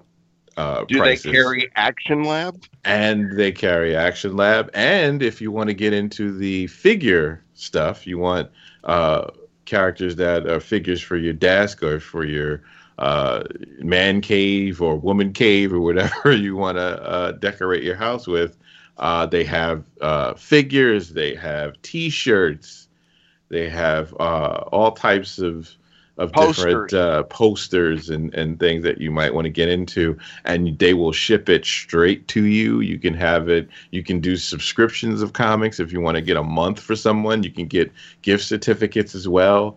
Uh, you can get trades at In Stock Trades, which is their sister site. And Um, if and- you spend fifty dollars or more, it's free shipping. free shipping. That's right. So definitely check it out. It's a good, uh, definitely a good uh, business. It's it's a great sponsor. Uh, the people that run it, they're family. I know them. I've met them. Um, they they do good, great uh, customer service. If you have any questions or any issues, you email them and they get back to you immediately. So uh, I definitely think uh, if you're if you want to dip into any of this into the comic world, I think you should definitely give this uh, give the site a try. Excellent. And they make it possible for us to bring you the Walking Dead TV podcast throughout the whole year. So thank you for shopping with them. And uh, yes, get your last minute gifts in now. So let's get to our Buster ratings. Uh, starting with you, Richard. Well, like I said at the top of the show, I really liked what they did with this episode. I really liked how it it summed up and made it very nice and neat how uh, the first half of the season just lined up. Made me appreciate some things a little bit more than I did when they aired earlier in the season. But overall, a lot that I liked about this episode. Sad to see Olivia go. Um, really, really ecstatic to see Spencer go. Um, except for we won't be hearing the him referred to as Spencer for hire every week like we have. You know, so that, that I'm, was I'm putting the theme nice song thing. at the end. I'm sorry, I had to do that. I- yes, yes. It's a great show. I mean, it's, it's like you know, Spencer. Spencer, remember Hawk, right? Uh, Avery Brooks. So, yeah. I wish you could have had somebody walk in there and just say that as a guts. and just spill. Could you imagine Avery Brooks doing like a like a cameo, right? Oh, Spencer. I love- He just says Spencer. I love that show. Yeah, but I mean, with everything, I mean, you know, I was thinking four, but I'm think I'm gonna give it a four point two five. Busters, I really, really liked it. Excellent. Daryl. It would have gotten a 3.5 for me or four, but there there's just a little couple of things that Bugged me. One thing is, stop telling me major cast members are going to die and then you kill side characters. Stop it. Stop. It, it's annoying. Don't don't do it. It's annoying. It, it you, I, you come to expect it like something really vital and and and, and heartbreaking is going to happen, and you just look and go, oh. Even though I mean Spencer, Olivia's not a, a major cast member. I, even though I hated that she was killed, especially because of other people. The other thing that bugged me was how it just was convenient that everything happened around the same time. You know, like her seeing, you know, like uh, when when all of them went AWOL, it just all happened around the same, you know. Well, it's same to push time. the story for. for Of course it is, but it's, it's, a just. zombie show. So dis, you know, suspend some disbelief there. Are you mansplaining my rating? Here we go to the mansplaining again. Can I just give my rating already? Ah, please. and, and and also don't forget to calculate the spaghetti into your rating. Just saying. It still wasn't homemade though, so it doesn't get extra points. If it was homemade, it'd be different. It was Negan made. Mrs. Niedermeyer wanted that pasta And maker. She never got it. Okay. Uh, anyway, uh, yeah, that that was kind of it irked me a little bit. It was a little too convenient for me that it all you know happened around the same time, and I just really wish that um, he smacked up Carl just one time because he got people killed as well. Like the uh, like Spencer dying, Olivia dying. It's not just on uh, Rosita, but it's on Carl too because he wouldn't even have been there Right. if it wasn't for Carl Or not that day. Like it wouldn't happen or then. not that day. It Right. wouldn't happen that day. Yeah. So it was definitely on him, and I think like I just wish that Rick had called him on it, and instead of just like I don't want him. To, I don't See, want still- Carl to think it was all right that this happened the way it happened. You, you yeah, know, but he you- might still call him on it. I hope he never- does, and I, I, I hope both of them, uh, both those characters, have to deal with what they did because Daryl feels the guilt of what he did Right. when he jumped up, and I, for you know, like, and I can understand when he did it, like it was different, you know, when he jumped up and did that, and and even though what happened to uh, Glenn happened to Glenn, His was impulsive, it was Carl- impulsive, but for them to do it, did, premeditated intent. Right. It was stupid. It was premeditated and dumb because he's already shown that other people get punished um, when you do things like that. Like if you're gonna shoot, don't miss. If you're gonna go to kill him, don't don't miss or kill yourself. But don't uh, you know like but don't put the group. You all think about the group. You always think about the group. Don't get the group in da- put the Well, group in danger. and They both did that. And Rosita That's too. some- Yeah. Yeah, that's what I mean, both of- about both of them. Rosita though. Rosita doesn't seem like the like she's the type that's had the experience that she should know don't do it when you're angry wait till you can concentrate and be focused and i i mean i get doing things impulsively but she she was spending a lot of time contemplating what she was going to do in the church and everything else and Man, listen, if I was Daryl, I'd have, I mean, not Daryl, if I was Rick, I'd have grabbed her. I'm sorry. I would have did it, not to hurt her, but I would have grabbed her and walked her up to to Olivia's body and I'd have let her look at that. I would have told her, look at that body. Look at that. Look at what you And- did. Think about what you do from now on, from this point on, because we're going to have a war now. This is going to be real. This is going to get real. but think about from this point on think about what you do before you do it because this is what can happen this gets mm. people killed when we mess up people get killed this is the boston massacre if you will this is if you know to to set it off yeah to set it kinda. off, like the, the Tea Yeah, Party that or set yeah, it massacre, off, right? Yeah. yeah you're right it, this is the thing that, that woke him up to do what he did. But anyway, anyway, I, I I still enjoyed it, and it and it got to me emotionally because of that. Uh, the, it had to work that I liked the characters for me to be that angry. Um, so I still give it a three. It wasn't like I didn't like it at all. It was just a couple of things that bothered me, but overall, I, I, I think it was a good season. Would you shut up with the spaghetti and mansplaining, please? but it gets the three out of five. This is what happens when you do like four podcasts a week together, right? Is, this- is this, is this what happens? You- yeah. Okay, got it. It- I already had one divorce. Uh, divorce. God dang it. Jim, how about you? Uh, I was going to give it a, a three out of five until Spencer was killed, and I added another 0.5, so 3.5 from me. Um, it seems like uh, they're bringing a lot of, they're moving a lot of pieces on the board, bringing a lot of things together, you know, to bear against Negan. You know, you got Maggie and uh, Hill, Hilltop, and you know Carol and, and Morgan over in the Kingdom, and they're all going to kind of get you know the uh, the Walking Dead version of the Avengers together. It seems like, and it seems like a cool climax to work toward. We're just starting to see that now, and it's pretty awesome. Uh, so yeah, three point five for me. Aaron Newworth, who's normally on the show, you may have heard of him. He is the guy. He's the guy who wears the money hat from Marvel. Right, he's a Uh, ty- a that tycoon we always joke about, right? The tycoon. The tycoon. uh, he writes every week uh, for the youngfolks.com a re- in-depth review of The Walking Dead. You might want to check that out if you want to go a little more in-depth on the episode, and that is linkable from our Facebook group. Uh, so by all means, do that.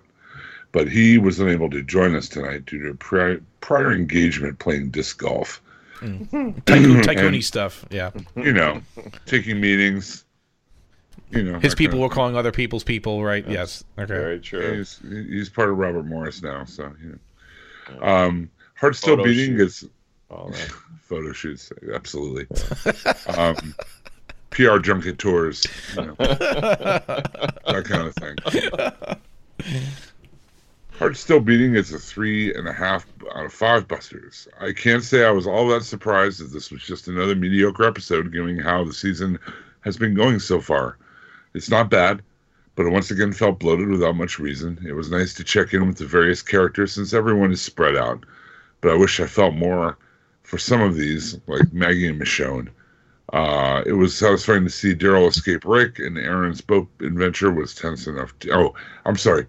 It was satisfying to see Daryl escape, and Rick and Aaron's boat adventure was tense enough too. Uh, this weekend, Negan felt kind of mixed. On one hand, Negan's clean-shaven face was was much more welcome, as the character was used properly and his shtick didn't get old for me. On the other hand, Spencer is such a useless character that there was no real surprise in seeing him die, and I felt genuinely bad for Olivia, since all she did was suffer fat jokes and then get shot in the face. Damn it. At least the sappy ending seems to signify we'll be moving forward in the second half of the season. Here's to seeing the Savior plotline becoming more enjoyable in February. Excellent. I'll give it a uh, I'll give it a solid four. I mean, for a mid-season finale, at least it had something more. It wasn't anticlimactic like we had last year. Um, it moved the story to a point which I'm feeling much better about. I like seeing Rick with his mojo back at the very end, getting the the big hug with Daryl and reuniting with the group. I I really thought they were going to spread this this you know story where they were all spread apart in five different groups for much longer. I'm glad they kind of consolidated the storyline and brought it together, and now they're going to form the, I guess, the war council, so to speak, and really just take Negan and try to take him down. So I'm pleased with where it ended up. 90 minutes. It didn't seem like an extra long episode, meaning I. The other 90 minute ones seemed like they just jammed in extra commercials. This one felt like it had room to breathe, and it, it did kind of need to be 90 minutes, so I'm kind of glad it was. Um, again, it's just it's a decent episode. It was good. I'm, I'm just looking forward to The Walking Dead getting back to their mojo, getting back to all right. We've seen this group beaten down. We've seen Rick beaten down. We've seen we've seen it. We've seen eight episodes of it already. Enough. Like the what makes this show work is our group kicking butt in this world. Like at least for me, anyway. I mean, I don't know about the rest of the, they're trying to be experimental and do different things. I get it. And the Negan character obviously is resonating very well, especially with the females, I think, and probably with a lot of other people. But you know, it's cool to introduce him. But I, I the show works best when our group is put against really crazy odds. They stick together. They fight as a team. That's what kind of makes it work for me. So it seems like we're heading back in that direction. I'm pleased with that. 4.0 is my final Buster rating for for 2016. But who cares what we think? We have an amazing face Facebook group. Uh, just go to facebook.com, do a search for the Walking Dead TV podcast, hit the little join button. We'll get you in, and you can leave your very own Buster ratings for each and every Walking Dead episode or Toby ratings for Fear the Walking Dead episode that you wish. We have over 810 members, and it is just a great group. Puts we have some really good members that put some interesting posts up there, and it's very entertaining. So, Jim, would you do the honors of reading our lovely Facebook group what they had to say about this week's episode? I want to shout out Mike Jones first of all because I've never been in a meme before, but he memed me this week. With, that was your first meme? Are you serious? Like that was your well, with my, my name in it or whatever. It said Jim Deed said, "I got a recipe for you." So That was cool. with a picture of Negan in the kitchen. So you know, I, I I was thinking more of like a Food Network thing. You know, cooking with Negan and Lucille. You know, You could see that, right? Yeah, definitely. Yeah, Will, you could you know do a different thing from Rick's kitchen every week. You will know? Lucille have a little apron on on her too, like a little mini one, like a little? You have to. Okay, Sure. right, okay. Uh, but yes, as as as, as Craig mentioned, uh, Walking Dead TV podcast is the folk, the Book of Face uh, location, and we got some great uh, Buster ratings from our listeners. DeRay Irvin uh, is gets firsties this week with five Spencer for hire guts out of five. That's right. A plus plus episode. Is it February yet? Somebody didn't like Spencer, huh? No, she even put a Uh, pi- picture up of like a couple episodes ago, like a useless character or something, and uh, Yeah. yeah, Uh, it's not like we're in disagreement on that. No. Uh, Brent Jones, 4.5 Hilltop Hideouts out of 5. Spaghetti Tuesdays at Alexandria sure are more eventful than those boring ones at the prison. I thought I was going to have to stage my one man riot. Thankfully, Rosita survived her one in a million miss. Carol needs to snap out of it. Poor Eugene. Our Georgia crew is fairly weak. I mean, Carl is the third best male left. Hmm. I like Aaron, but he's no warrior. So, Mhm. um, now my computer's okay. Sorry, Seth Tillman five peanut butter and Daryl's out of five. Hmm. I know some of the females that listen to the show would like that. Some of the men too, actually. Uh, the gang is back. Uh, Spencer's leaking into street. Uh, poor Olivia's made her last glass of lemonade, and Daryl has learned a few batting tips from Negan. But the reunion at the end has me pumped for a second half, and I did see a border bomb. Oh, and did I see a border bomb on Fear of the Walking Dead hashtag passage brought to you by Taco Bell Live Más? Yes, you did. Wow. awesome. Janet Broom, 4.75, proof that Spencer actually does have guts. I don't think I would call the episode perfect, but I definitely enjoyed it a lot. Spencer might be my favorite death yet. Nicholas was close, but since his death was part of the whole dumpster episode, it wasn't as satisfying. Hell yeah. Uh, in his comment about Sasha not being alone, seemed like she was trying to um, maybe tell her about more allies since she tried a couple of times to say it, but it kept getting interrupted. Well, that could be. Uh, I wonder if her parents could have been like Dwight and his wife and her sister and fled from the Saviors so she knows there are more people among the Saviors who don't like Negan. Or it could be a different group entirely. Uh, good theory there. Uh, Mandy Dean, 4.5 out of 5. Pass me a roll. I finally feel like we're moving forward again. Am I the only one simply delighted to see Negan making spaghetti and wearing an apron? Loved everything about the kitchen scene. I knew Spencer was going to get it. We all know Negan likes his enemies to have some balls about them. Not Uh, meatballs. David- yeah, not meatballs.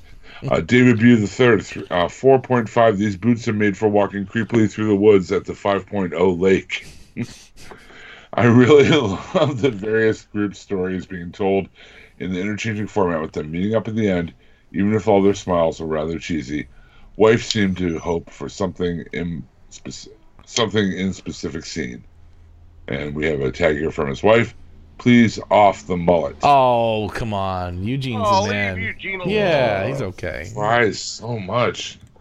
My three year old son doesn't cry that much. uh, he ends with, can't wait till February 12th. Uh, Katie Levesque, 4.75 pasta making classes with Negan. Uh, totally love this episode. Ridiculously entertaining, fun making dinner with Negan in the kitchen scenes. Great moments between Michonne and Rick in the jail cell when she recites back to him the speech he uh, his speech the day she knocked him out with her sword in Alexandria. Uh, my dad started tearing up when Ricky, or when Maggie and Rick, and then Daryl and Rick reunited. It feels so good. It did. Feels so good. That's it. Um, Rick has got his Python back. Yahoo! Love the escape from Savior Traz. Huh. Uh, no more Easy Street for Daryl. Oh, uh, very, hopefully for none of us. Uh, very in, intrigued as to who the creeper in the boots is. Watching from afar and spying on our Alexandria peeps. So excited to see the next half in February. Um, Mike Jones, as I mentioned before, with the meme four gutless pull sharks out of five. Thankfully, the Alexandria deaths were people that needed to go. Yay, Spencer! Uh, things that hurted more for me no Simon, no Dwight, no Ezekiel. Shouldn't we have at least seen them? Uh, loved Eugene overacting in the background during the pool sequence. Who is stalking the group? Susan Monk, 3.75 homemade bullets out of 5. Someone forgot to edit that first half hour. We didn't need to see all the different groups planning revolt against Negan. Uh, the pace picked up a lot starting at the pool table scene. Did it get dusty while everyone else was watching the reunion? That was awesome. Yeah, I got something in our eyes. Uh, Michelle Yvette Peoples, 4.5, who served biscuits and spaghetti. Who serves biscuits and spaghetti out of 5? I agree. Nice crusty bread with that. Uh, the Italian in me was outraged about the biscuits with spaghetti. If Negan was like, here we go, she agrees. If Negan was going to give cooking lessons, he could have taught, taught Carl how to make a proper Italian bread. See, there you go. Right. That's it. Amen. I this is a woman after my own heart. Uh, big bonus: uh, Judith giving Negan the stink eye while he shaved. I knew Spencer was going down, but was still shocked by the brutality of it. While I fully understand Rosita's rage, she really needs to study up on the law of unintended consequences. Huh. Olivia's death was tragic. My heart soars every time I see Rick and Michonne together. The savior woman who would rather die than disappoint Negan. I found that very sad. It really is a cult with the saviors. Not quite buying into Carol's change of heart, but anytime Melissa McBride and Lennie James are on screen, I'm happy. I agree with you there as well. Uh, overall, a great episode and a great mid-season finale. Happy holidays to you and your families, and many thanks for the awesome podcast. Aw, Thanks, Michelle. Thank you. Very nice. Um, Tara Kawar, I'm going to go 4.75 pasta a la Negan out of 5. Uh, seeing Chef Negan enjoying the sweet life of Alexandria was really entertaining to watch. It's probably just me, but I want to see these three saviors in particular to suffer a gruesome death at the hands of Rick. Uh, the only down of the episode is Carol's storyline. for pushing everyone away It's just getting tiresome. Hope nothing bad happens to Eugene. Glad to see Spencer really did have guts, and glad to see Daryl return the Python to Rick. Anyone else get a Reservoir Dogs vibe at the end? Uh, great end to the first half of the season. Like the way they're walking towards the house. Is that what you mean, Tarek? Yeah, I, I kind of I loved it though. It was, it was perfect. It's like they're Yeah. back. It'd be back in the great if something exploded behind them and none of them looked back. That's always a good shot. Uh, Johnny Stower, uh, five out of damn. I went and got a glass of milk after that Daryl peanut butter scene out of five. um, finally, this is how the episode should be bouncing around and not getting stale. Gimple might be safe after all. Who the hell is watching Rick at the Pond at the end? Uh, comic book readers might think of a character already introduced, so I have no idea. Uh, WTF, Daryl there with Maggie and no talk or interaction about him punching Negan and Glenn getting the bat? Boo. Also, Rick Gunn was taken when they got lined up when they meet Negan. I think it was you guys asking where his gun went. I asked the question, so thank you, Johnny, for answering it. Because I'm like, did, when did it get handed over to Negan's group? And it, I forgot. It's when they were kneeling down in the in the woods. That's when he he lost it. So uh, thank you for reminding me of that. Uh, solid episode. I can't wait to start the second half now. Off to drink champagne and eat Taco Bell and contemplate Fear of the Walking Dead mini episode. Thumbs up emoji, taco emergency. And P.S. Merry Christmas and Happy New Year to you guys in the Facebook group. Same to you. Well, you as well. Uh, Nicholas Christmas. Basillo, five housewarming gifts out of five. Uh, we're finally we're moving forward. Episode started a little slow, but picked up in the second half. Uh, Daryl breaking free was satisfying, and the cooking scene with Negan was hilarious. Uh, happy to see Olivia and Spencer go, and anyone who didn't tear up during the last scene is a liar. Uh, solid episode. of can't for the second half. Against the grain. Uh, Ian Roswell, uh, welcome to P Pants PP Pants City. Next stop, mediocre midseason finish. I'll give it three. Can't be arsed to write something funny out of five. It didn't seem to offer anything worth coming back for, although I will Let's just hope second half of the season will deliver. Sorry for downer on everyone else's review. Uh, Tom Buono, uh, all right, four feel good and make Alexandria great again out of five. uh, that's Maggie's campaign slogan, right? Uh, no big loss with Spencer and Olivia. When will Tara fess up with a gun stash at the matriarchal group? Mm. That's a good point. Um, Hezron Mack, how many of the main Alexandrians left? Rick and crew were partly responsible for the deaths of half the population. Yeah. Uh, three, let's hope the ass is dragging out. Uh, dra- oh, I'm sorry. Three, let's try again. Take two. Three, let's hope the ass dragging is over out of five. I figure with all the extended episodes, we got about nine regular episodes in terms of time. Hmm. Uh, the pacing was so slow. They really drag out the season. If you sat and wrote all the plot points, there really wasn't major stuff that happened. Negan took up way too much screen time. Uh, Robin Cook, 4.5, suddenly discovered Guts out of 5. It was a great wrap up to the first half of the season. Really looking forward to the second half when we finally get to see our heroes kick ass.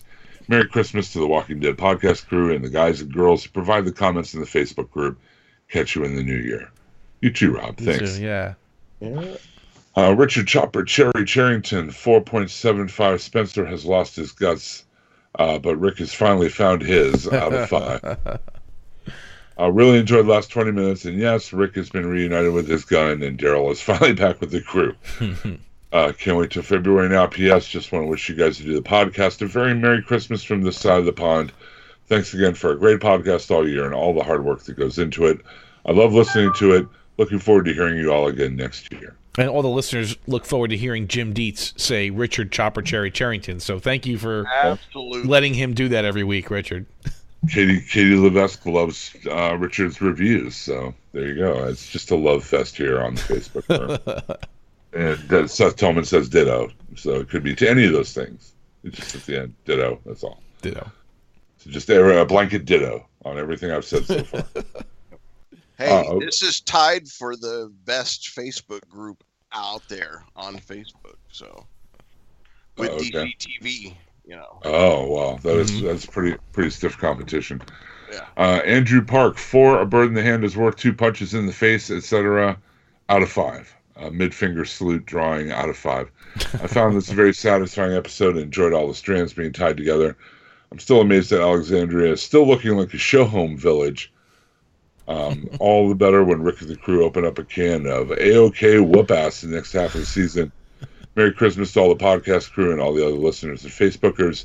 16 continuous weeks of zombie related fun. I'm going to miss you, but we'll see you in February. We're gonna take a little break, but we'll be back. We'll miss you. Miss you too. We'll be back again someday, Andrew, to talk about zombies again. Oh yes. Uh, Adam Fatah, I will give this episode 3.5 out of 5 T Dogs. Oh, T Dog, let's pour one out. Uh, I've run out of patience with Negan. Why Negan didn't kill Rosalie, Tara, or Eugene in relation to the assassination attempt. I guess the showrunner felt that Spencer deserved a major death. I hope the second half of season 7 will pick up the pace, or the show will drown in mediocrity. Um, Sarah and Howard, I give it four out of five glasses of lemonade for finally pushing the show into some momentum for the second half of the season.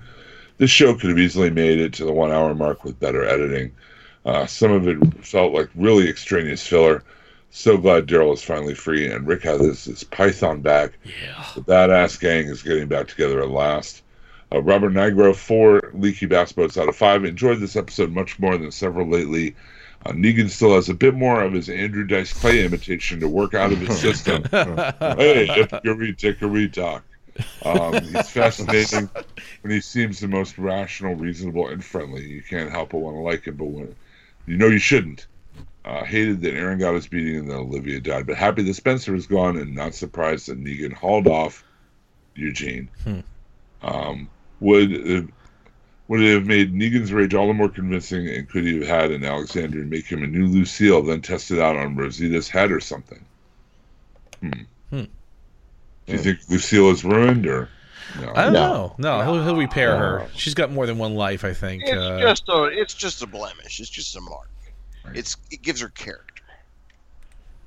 Uh, in Tim's five Takashi's castles out of five. Uh, Spencer for hire, return to form. You don't need cliffhangers to be excited about the second half of the season. Wow. So I'm glad we recorded a little bit late because everyone got a chance to give uh, to Yeah. give their their Buster ratings for this final episode of 2016. So um, thanks, Jim, as always, for reading those. We definitely appreciate it, and it wouldn't be the same without you uh, without you doing it. That's for sure. Well, thanks. And uh, the Facebook group, like I said, the Walking Dead TV podcast. And Merry Christmas, Happy Kwanzaa, Happy Hanukkah, and Happy New Year, Solstice, and Festivus. Don't forget Festivus, right? Don't forget That's right. Festivus. I That's right. said Festivus Okay, get your polls Uh, to- ready and air your to all, our, grievances. to all of our listeners. And that's it. So, uh, any final thoughts uh, about this episode? We got a little bit of, I guess, a casting news that got debuted in the last 24 hours. We can touch upon in just a second. But any final thoughts? You like the way it wrapped up? Uh, I I think it wrapped up the way it should. I mean, it, it- you know we're at the point where people want it to be, so that when they come back, uh, I, I I'm very curious to see how the ratings will be now that we know we're going to the war now. Like I, I wonder if Right. it'll bring some people back. I hope so. uh, maybe I mean I, I think my formula is what makes this show great, and as I said, that when they're winning, when our group is actually beating this world, and I also think the show was better when the zombies were more of like a threat. Like they're not even a threat anymore. They're not even afraid of these things anymore. Like it's just they're just out there. Like it, it's it's it's a show about zombies, but not really anymore, and they're, they're barely even a a threat to any of these people that have survived. And I guess I can get that because it's like, well, they survived this long, they're they're survivors. They know how to handle these things. But maybe they should be a little bit more of a threat like they used to be, maybe, you know, and just some just some more butt kicking. That's all. That's from our group. So hopefully they'll they'll incorporate that into the second half of the season, but who knows. So some casting news. Walking Dead star Sonequa Martin Green is cast as the Star Trek Discovery, the new Star Trek series on CBS, as the lead role. So there's a lot of news about this going around, and they were very careful in, in this press release to say that she will still be a part of The Walking Dead, that the, the shooting schedules don't overlap. Uh, Daryl, you seem to disagree with that, but I don't know. I mean, it's only 10 episode order for Star Trek Discovery, right? So, Yeah, I I don't. I mean, I if they don't, if it doesn't happen and she's not off the show, I'd be great with that. I I don't. She's I don't. I hope that she could still be on both shows, but Yeah. I don't know. Sometimes shows just want to play it safe and they just write the character out. It's been And funny, is- like uh, Daryl and I and, and Donnie on Nothing's On have been following like the progress on this new Star Trek show for Right. months and months now, and it has been so troubled. Like it was supposed to be the launcher Right. for that CBS All Access. yes, Then it, uh, then Bryan Fuller, who was the showrunner, left. right.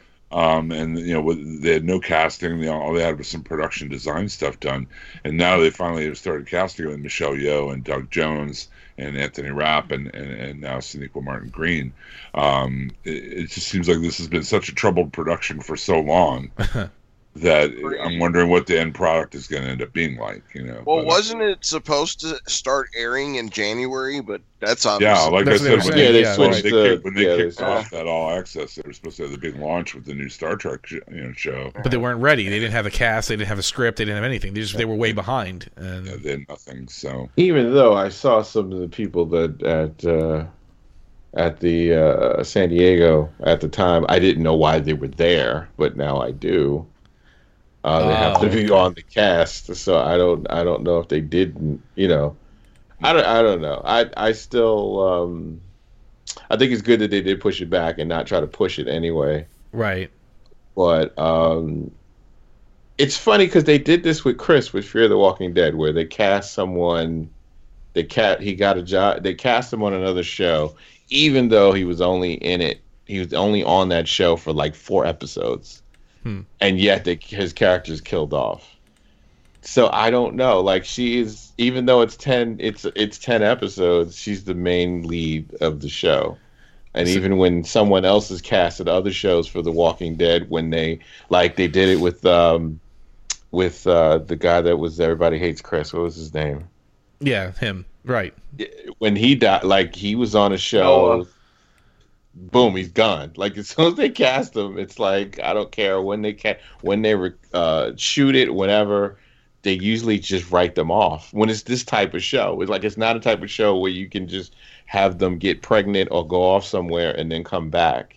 But then This I count a counted zombie that, show. that Heath is, is going to be the lead character in the new 24 series, right? And he's Right, not he dead is, yet. yeah, He's- so I mean, he's out and about. He's not he's not with us anymore. He's kind of out there, but he's not Ty- dead in Tyler, The Walking Dead. Tyler Yeah. James Williams is the actor's name. Thank you. Yeah, Dr. Dre, right? Yeah, and that's another one that I think it has a shorter season. It's a mid-season replacement too. What the 24? So yeah, they're not sure about it. They're relaunching 24, so that's like a mid-season replacement type show. So I don't even know when they shot it. Like, it, it- who knows even when they shot that show? And they're relaunching it without Kiefer Sutherland because he's Right, on, it has nothing he's on to do with designated survi- uh, designated survivor. You know, Right, it's true. Yeah, so- ABC. Um, what is it?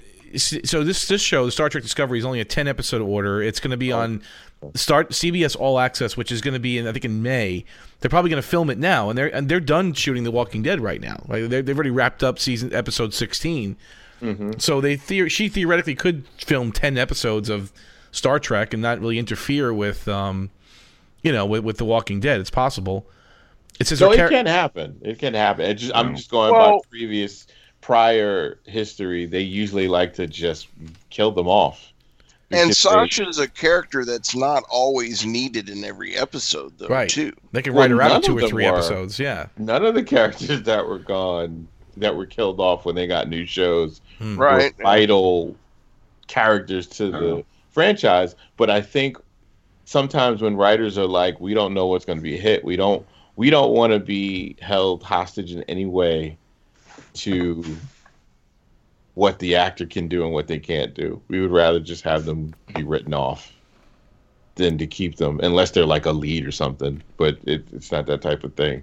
So it, I don't know. Usually with TV, they Well- they just do it. They just write you off when it's this type of show, like it's opposed Well, I mean, to look- comedy or something like that. when Norman Reedus, uh, you know, can like do the Walking Dead and do that travel show and be in movies, you know, they're able to. But he's. Daryl, and he's I, that's what I'm saying. Right, They're right. not going to kill him off. Right, right. That's what I'm saying. Like, the, she's not, she's not the the the like a lead. She's Yeah. she's, I you know I like her on the show, but they they don't give her enough to be a lead. Mhm. Like they they don't write her like she's a lead character. Is what I mean. Maggie is going to take the forefront, uh, Right. going moving forward, and I can see them killing off Sasha to push her even more Mm, yeah, to taking that leadership role. Yeah, it could be. I mean, maybe maybe by the end of the season or maybe the beginning of next season. Who knows?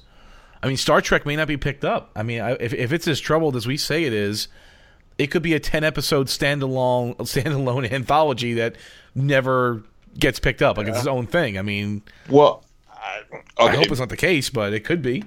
Well, I, I, I'll plug. I, I don't mean to plug plug, but I'll plug it. Uh, check out Go Check Yourself. It's a podcast that me and and J.K. Woodward is on, and J.K. Woodward works for Paramount, and he has access to information about what what's going on with the show. It is not as in shambles right now as people think it is from the outside looking in. I'll Okay. say that All right, that's good. it's to a know. lot it's in a lot better shape and they did need the time that they took to do what they needed to do for the show so it, it's they are working it out but the the hard part is this show is almost like another movie where you're asking people to pay to watch it Right. and that's a you're asking a lot so it's going to be very it's got some heavy lifting to do um to pay that off. To, to, yeah. to pay it off that other shows don't have to do. And it's hard enough to get people to watch a show anyway Huh. when it's on free Yeah, TV. but- So let alone paying the you know four ninety nine a month for the you know. Right. But Daryl, I for- I pay to watch Orange is the New Black. I pay to watch House of Cards. I pay to watch Stranger Things. I you know, Netflix Netflix earned that over years. Yep. Like And plus- Netflix earned that True. from this and and giving you other shows that you want, other movies and stuff that you wanted. Yeah, you but now know. Hulu has original programming. Prime has original programming. You know, we're paying for these things, and yes, there are other things there, but it's the same. I've ha- I've actually had CBS All Access for like two, three years now. That's why I don't understand why they're saying the launch. Well, you because you're, a, the you're a cord cord. cutter though. That's why you yeah, don't. you Yeah, cut the cord. Well, the they're talking about the launch. It was going to be like the uh, media launch slash blitz or whatever for the, the paid service rather than the free all Right. access. So, right. and they're doing the Good Wife like spin off is only on All Access, right? They, the, what do they call it? The the, Right. the The Good, Good Fight, I think it's called, or yeah, Right. yeah, Christine Baranski. Like it. Imagine if they just said it, we're going to do AMC is only going to be uh, the next Walking Dead show will only be on the AMC Access show, right, Access app. yeah. You know what I mean? And Fear the what? Like not every Star Trek, and I love them all. I, mean, I love Star Trek. Not every Star Trek show was as popular as the one that preceded it. Mm. So if you think Well, to about start that, like, Bakula. Right? It had, No, it they had got a tough end early. break. They got a tough break. It I mean, it was a good show. They got a just- tough break, but it ended early. I Right. mean, it just Yeah. didn't bring the people. love that so, show. so imagine if you were to you come out, you launch a new one, and you say you have to pay four ninety nine a month. I don't it. know. I, I guess I'm the wrong person to ask that because I actually pay to watch The Walking Dead now because I I don't have I watch I buy because it you don't on have Amazon. cable, right? Yeah, Yeah, I buy I'm it on Amazon. I do too. When I watch Walking Dead, that's how I But get it. imagine how Amazon many people- But then, but for you guys, it probably would be the easiest to, to ask to maybe pay for that. But the people that are already paying for cable, if they still didn't cut the cord, not everybody cut the cord. I still have cable too. Yeah. and I have Hulu and I have Netflix. Right. You're asking me again, and I'm going to do it, but but because I'm such a Star Trek fan, not everybody is that Yeah. loyal to, to the franchise like I am, and you're asking them to come in. You just can't. You, you it's going to take more than Star Trek fans for it to be a hit.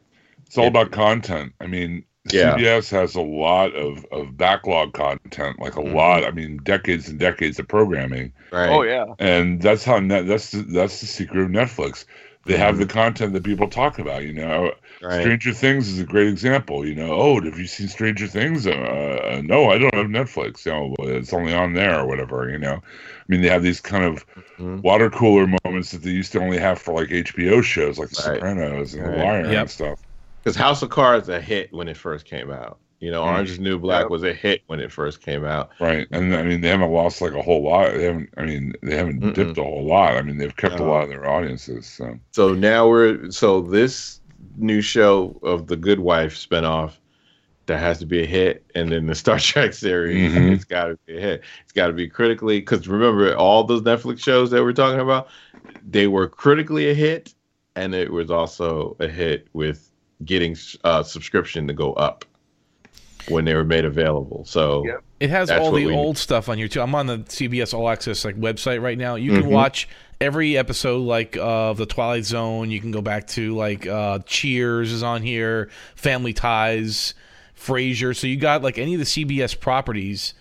You can go back just like Netflix and watch the entire thing Yep. as part of that For Mission Impossible, Mel- Melrose Place. Uh, what is it here? Perry Mason, The Odd Couple, Nash Bridges. That was a good show. Um, That's I uh, I share my account with my parents, and they I mean they love it because they watch all that Happy Days, all the old Garry Marshall shows, and right. you know all the old Andy Griffith, and I mean all of that's on there, and they you know they that's what they watch. I think Perry Mason. I think Yeah, Hawaii Five O, I Love Lucy. I mean, I'm looking at it right now. Yeah. So there's a lot of. It's kind of they're trying to do their own Netflix thing, is what really they're trying to do. And Yeah, that's they, what they're definitely and they want do. Star Trek to be the the Sopranos of this, or like, or like you said, or the Orange is the New Black of their It- of their It's network. been worth the five ninety nine a month I've been paying. I mean, I'm actually considering because they have four dollars more a month and it's commercial free, and I'm thinking about doing that. oh Uh, wow, you have to pay that much for commercial free. yeah, that's a lot. Yeah. I do it for Hulu. yeah. Hulu's like a buck more, right? Yeah, it's only like a two dollars more. $2 Oh, is it? I haven't done it on Hulu. I'm, yeah, it's I worth mean, it though on Hulu. Yeah. It's, it, But it no- but on Hulu, their commercial breaks are like two minutes or less. oh, but they're so painful, and they're in the wrong place. Yeah, but Yeah, they but cut in. yeah. they Oh, cut it, they God. cut it at horrible Look, it's a matter of efficiency. Do you want to spend an hour watching an hour long show, or do you only? Yeah. want to No, I under, I agree. I And it agree. says but choose another your own twenty commercial. minutes you can Yeah. put on your next Mhm. sh- on the next show you're gonna watch. You know. I don't want interactions for commercials. Just I don't want it. And it has all the old Star Treks on here too: DS9, Enterprise, Yeah. Voyager, Next Generation, and the original Star Trek. So they're going to have all that because CBS now owns all those all those properties. So Which it's, is a uh, repeat because they also have it on on Netflix. Hulu, and they also have it on Netflix. Right, exactly. Can't get too much So- Star Trek. Let's just put it that way. Yeah, exactly. So some of that is cor- like Melrose Place is also available on Hulu. Right. So it, it depends on the licensing stuff. What they're going to do is, see, I, I I read an article about this. They would love to just get all that off of Hulu and just Oh, have it on. CBS, but they're not that big yet. They can't do No. it yet. You know what I mean? Exactly. Like, right. So if they They get to do that what point, Starz did. They're trying to do because remember Starz was uh, um, had a similar issue where they were on uh, Netflix, and then when they they built up their thing th- enough to the point where they liked they were ready to do it, they took all their programming off of Netflix. Yep, exactly. Like NBC's trying to play that game too. Like they used to have like Knight Rider and Airwolf. Also, they're pulling all that off of Netflix now to try to drive you to the NBC version of the All Access. What do they call it? NBC Classics or something like that. Whatever their Right. their streaming service But is. now that Netflix has a new partnership with Disney, they're going to be the exclusive home of the Star Wars movies. They're going to be Wow, the exclusive huge. home of, All of of Marvel huge. movies. Yeah, I mean, if they sign this big deal, they've been trying to sign with with Marvel Disney. That's, I mean, that's Mm-hmm. again another giant catalog of exclusive material. You know, That you're, you're gonna have a lot of these walled gardens popping up where you know you Right. pick and choose. And it was so funny for years when people had cable. All I heard was, "Man, I just wish you'd let me pick and choose what channels I wanted." well, guess You're what? right. Now you now you can't. now you can. Right. That's what I do. You know. and CBS has the backing. At least they have the money to kind of take a loss, take a hit on this for a little bit. Right. They can they can float Star Trek even if it's, if it's a high production Right. cost. They can float it for a while to Mm-hmm. get this network going. Yeah, it's a good point. They they have some money. But let me you guys know the answer to this. Like, what is it with Warner Brothers shows where none of it's streaming ever? Like any Warner Brothers show from the 80s or 90s, e- even it, it, you cannot get it streaming on any service whatsoever. You have to buy each episode individual. They have that mindset where, and CBS had it too uh, for a while, where they just think you have you should have to buy their all their content. The they DVD just- set. Warner Brothers. Well, Yeah. Warner Brothers has that classics archive where Mhm. you can order pretty much any Warner Brothers show that ever existed ever, Oh. and they'll burn it on a DVD for you and send it to you, but it, you have to pay for it. Yeah, okay, and they also have Warner Classics Archive where you can stream it, but it, all it has, quite honestly, is like they're mm-hmm. like movies from the 40s and 30s and 50s, Right. and- yeah, which I like that stuff, but it's like enough already. Some of these are like they're not that Uh, great movies, and behind yeah, the times. I Right, only know like- this. I only know this because it was the only way recently I could get Freakazoid on DVD. hmm oh, Uh, you got to order Warner it through Brothers. Oh, cartoon Love that was- show. Yeah, I mean they burn them to order now. They all sit on some server digitally somewhere, and then when people order them, they burn the CD or the. Right. yeah, So they're trying to do their own fight. thing. They're trying to do their own thing with this thing. It's With still a this- fight Yeah. because even even FX is having. I, I have the same issue where I wanted to watch Fargo season two. Still not up. You can't get Still it. not Right. Available. And the first season, it took like a year or something before I made it. Yeah, up. yeah, it's past that already. Uh, Well, that's because they have their own app that you pay for. Well, no, And that's what I'm trying to say. But on but their but their app is useless. Like all it has is like movies Yeah. from the 40s. Like they're you know they're No, no, no. I'm, stuff. I'm and- talking about FX. oh, I'm sorry. I think you meant the Warner Brothers. Well, you have to have cable to use it.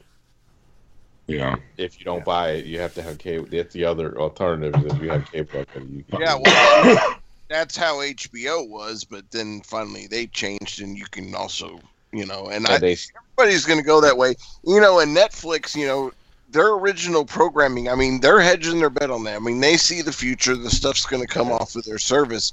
Right. And what's really interesting is in the last couple of years, they've become, you know, pretty much comedy central, if you will. That's where comedians are now taking their specials to.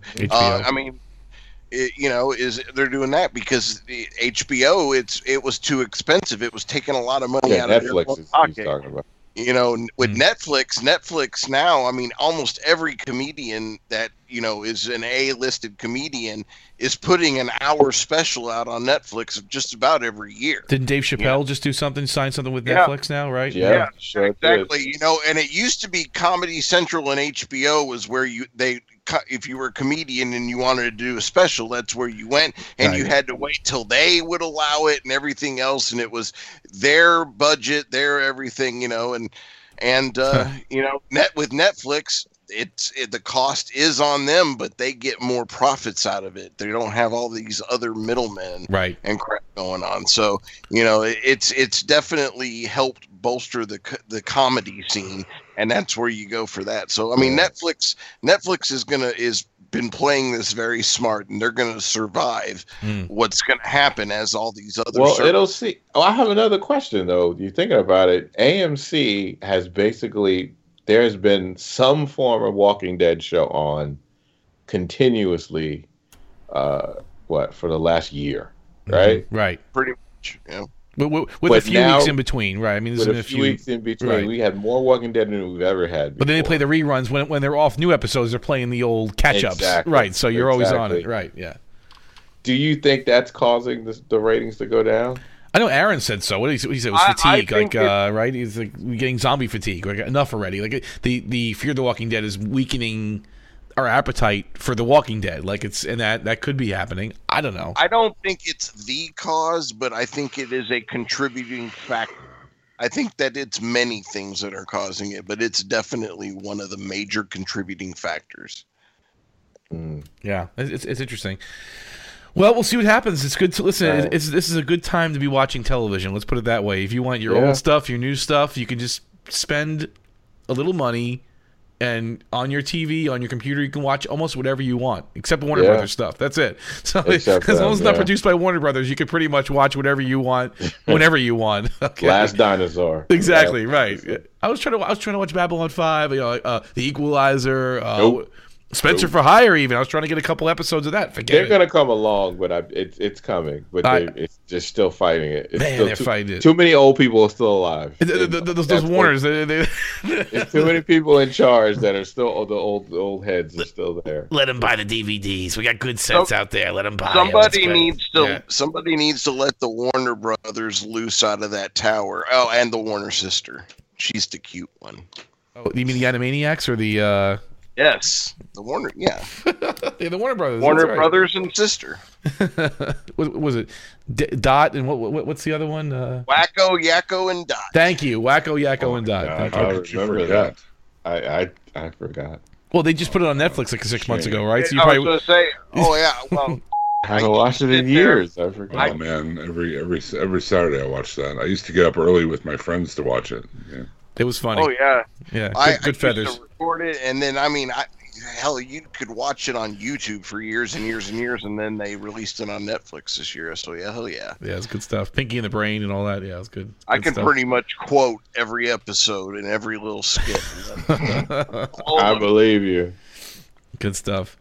So we had a good little extended conversation here about the future of television, but uh, anyway, it's been a great year talking about um, The Walking Dead. It's been it's been so much fun bringing it to you, uh, watching it with all the, our our great Facebook uh, fans and listeners, and and uh, we just I had a great time. So I really uh, wish everyone a happy holidays, and uh, we'll take a little break, just a few weeks off, and then we return in February but we're still doing other things. We still have other podcasts going. So, uh, you know, Richard, where, where can our listeners hear you if they need their their um, their their chub toad fix? In the meantime, Well, well, you can follow me on Twitter at chubtoad01, Instagram at chubtoad01, email chubtoad01 at gmail. Um, I'm on the DC TV podcast on this very network um, with Jim and Daryl there, and our uh, uh, other host Jerry. Um, and uh, not that Jerry, sorry Jerry. um, and and yeah, that's about it. that's great, Daryl.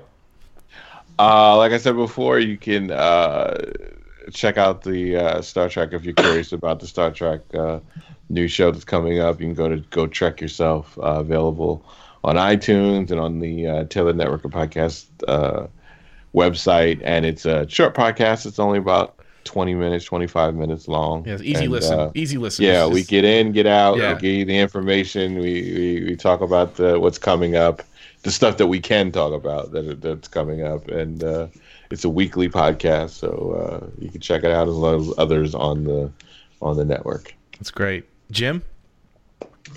Uh, Chub Toad mentions, uh, I mentioned I'm the host of the DC TV podcast, and just about to put up our uh, mid-season finale episode, and then a blooper episode as we do for the holiday season. Uh, the blue blooper episodes are always a lot of fun. Uh, so check those out, including a, a rather spirited game of Cards Against Humanity we played uh, at Heroes Con uh, 2016 with uh, Daryl and Chub. so you recorded this. You've got this recorded. You, okay. Warning: There is explicit language. I don't even know what we said. you So don't it remember. pretty- It's pretty entertaining, but uh, that'll be part of our bloopers episode. Also, um, on the Taylor Network podcast with Daryl and Donnie for Nothing's On, more of a general, like, wide view look of TV and movies that we watch and like and dislike or whatever. And uh, you can catch me on the Twitters at Yoda Jones. Excellent. I am the host of the Auto Chat Show, so we'll be doing many, many new car reviews. Uh, so if you want to hear me and my co-host Teddy talk about uh, motor news and new car reviews, whatever comes to our brain, cars and pop culture, uh, it's actually really, really a lot of fun. And check us out, autochatshow.com, facebook.com forward slash autochat show. And uh, that's where we will all be in the brief interim where we won't be talking The Walking Dead. We're going to miss everybody, but we'll be back, uh, like I said, in February. So just uh, check us out on our other podcasts. And I will turn it over to Richard to give us our final outro to this, uh, to, to the, to our final 2016 Walking Dead. Richard? Okay. Well, when there's no more room in hell and the dead walk the earth, remember hashtag fat lives matter. Oh, man. Take care, folks. Such a lonely ride. The breakup we had has made me lonesome and sad. I realize I love you cause I want you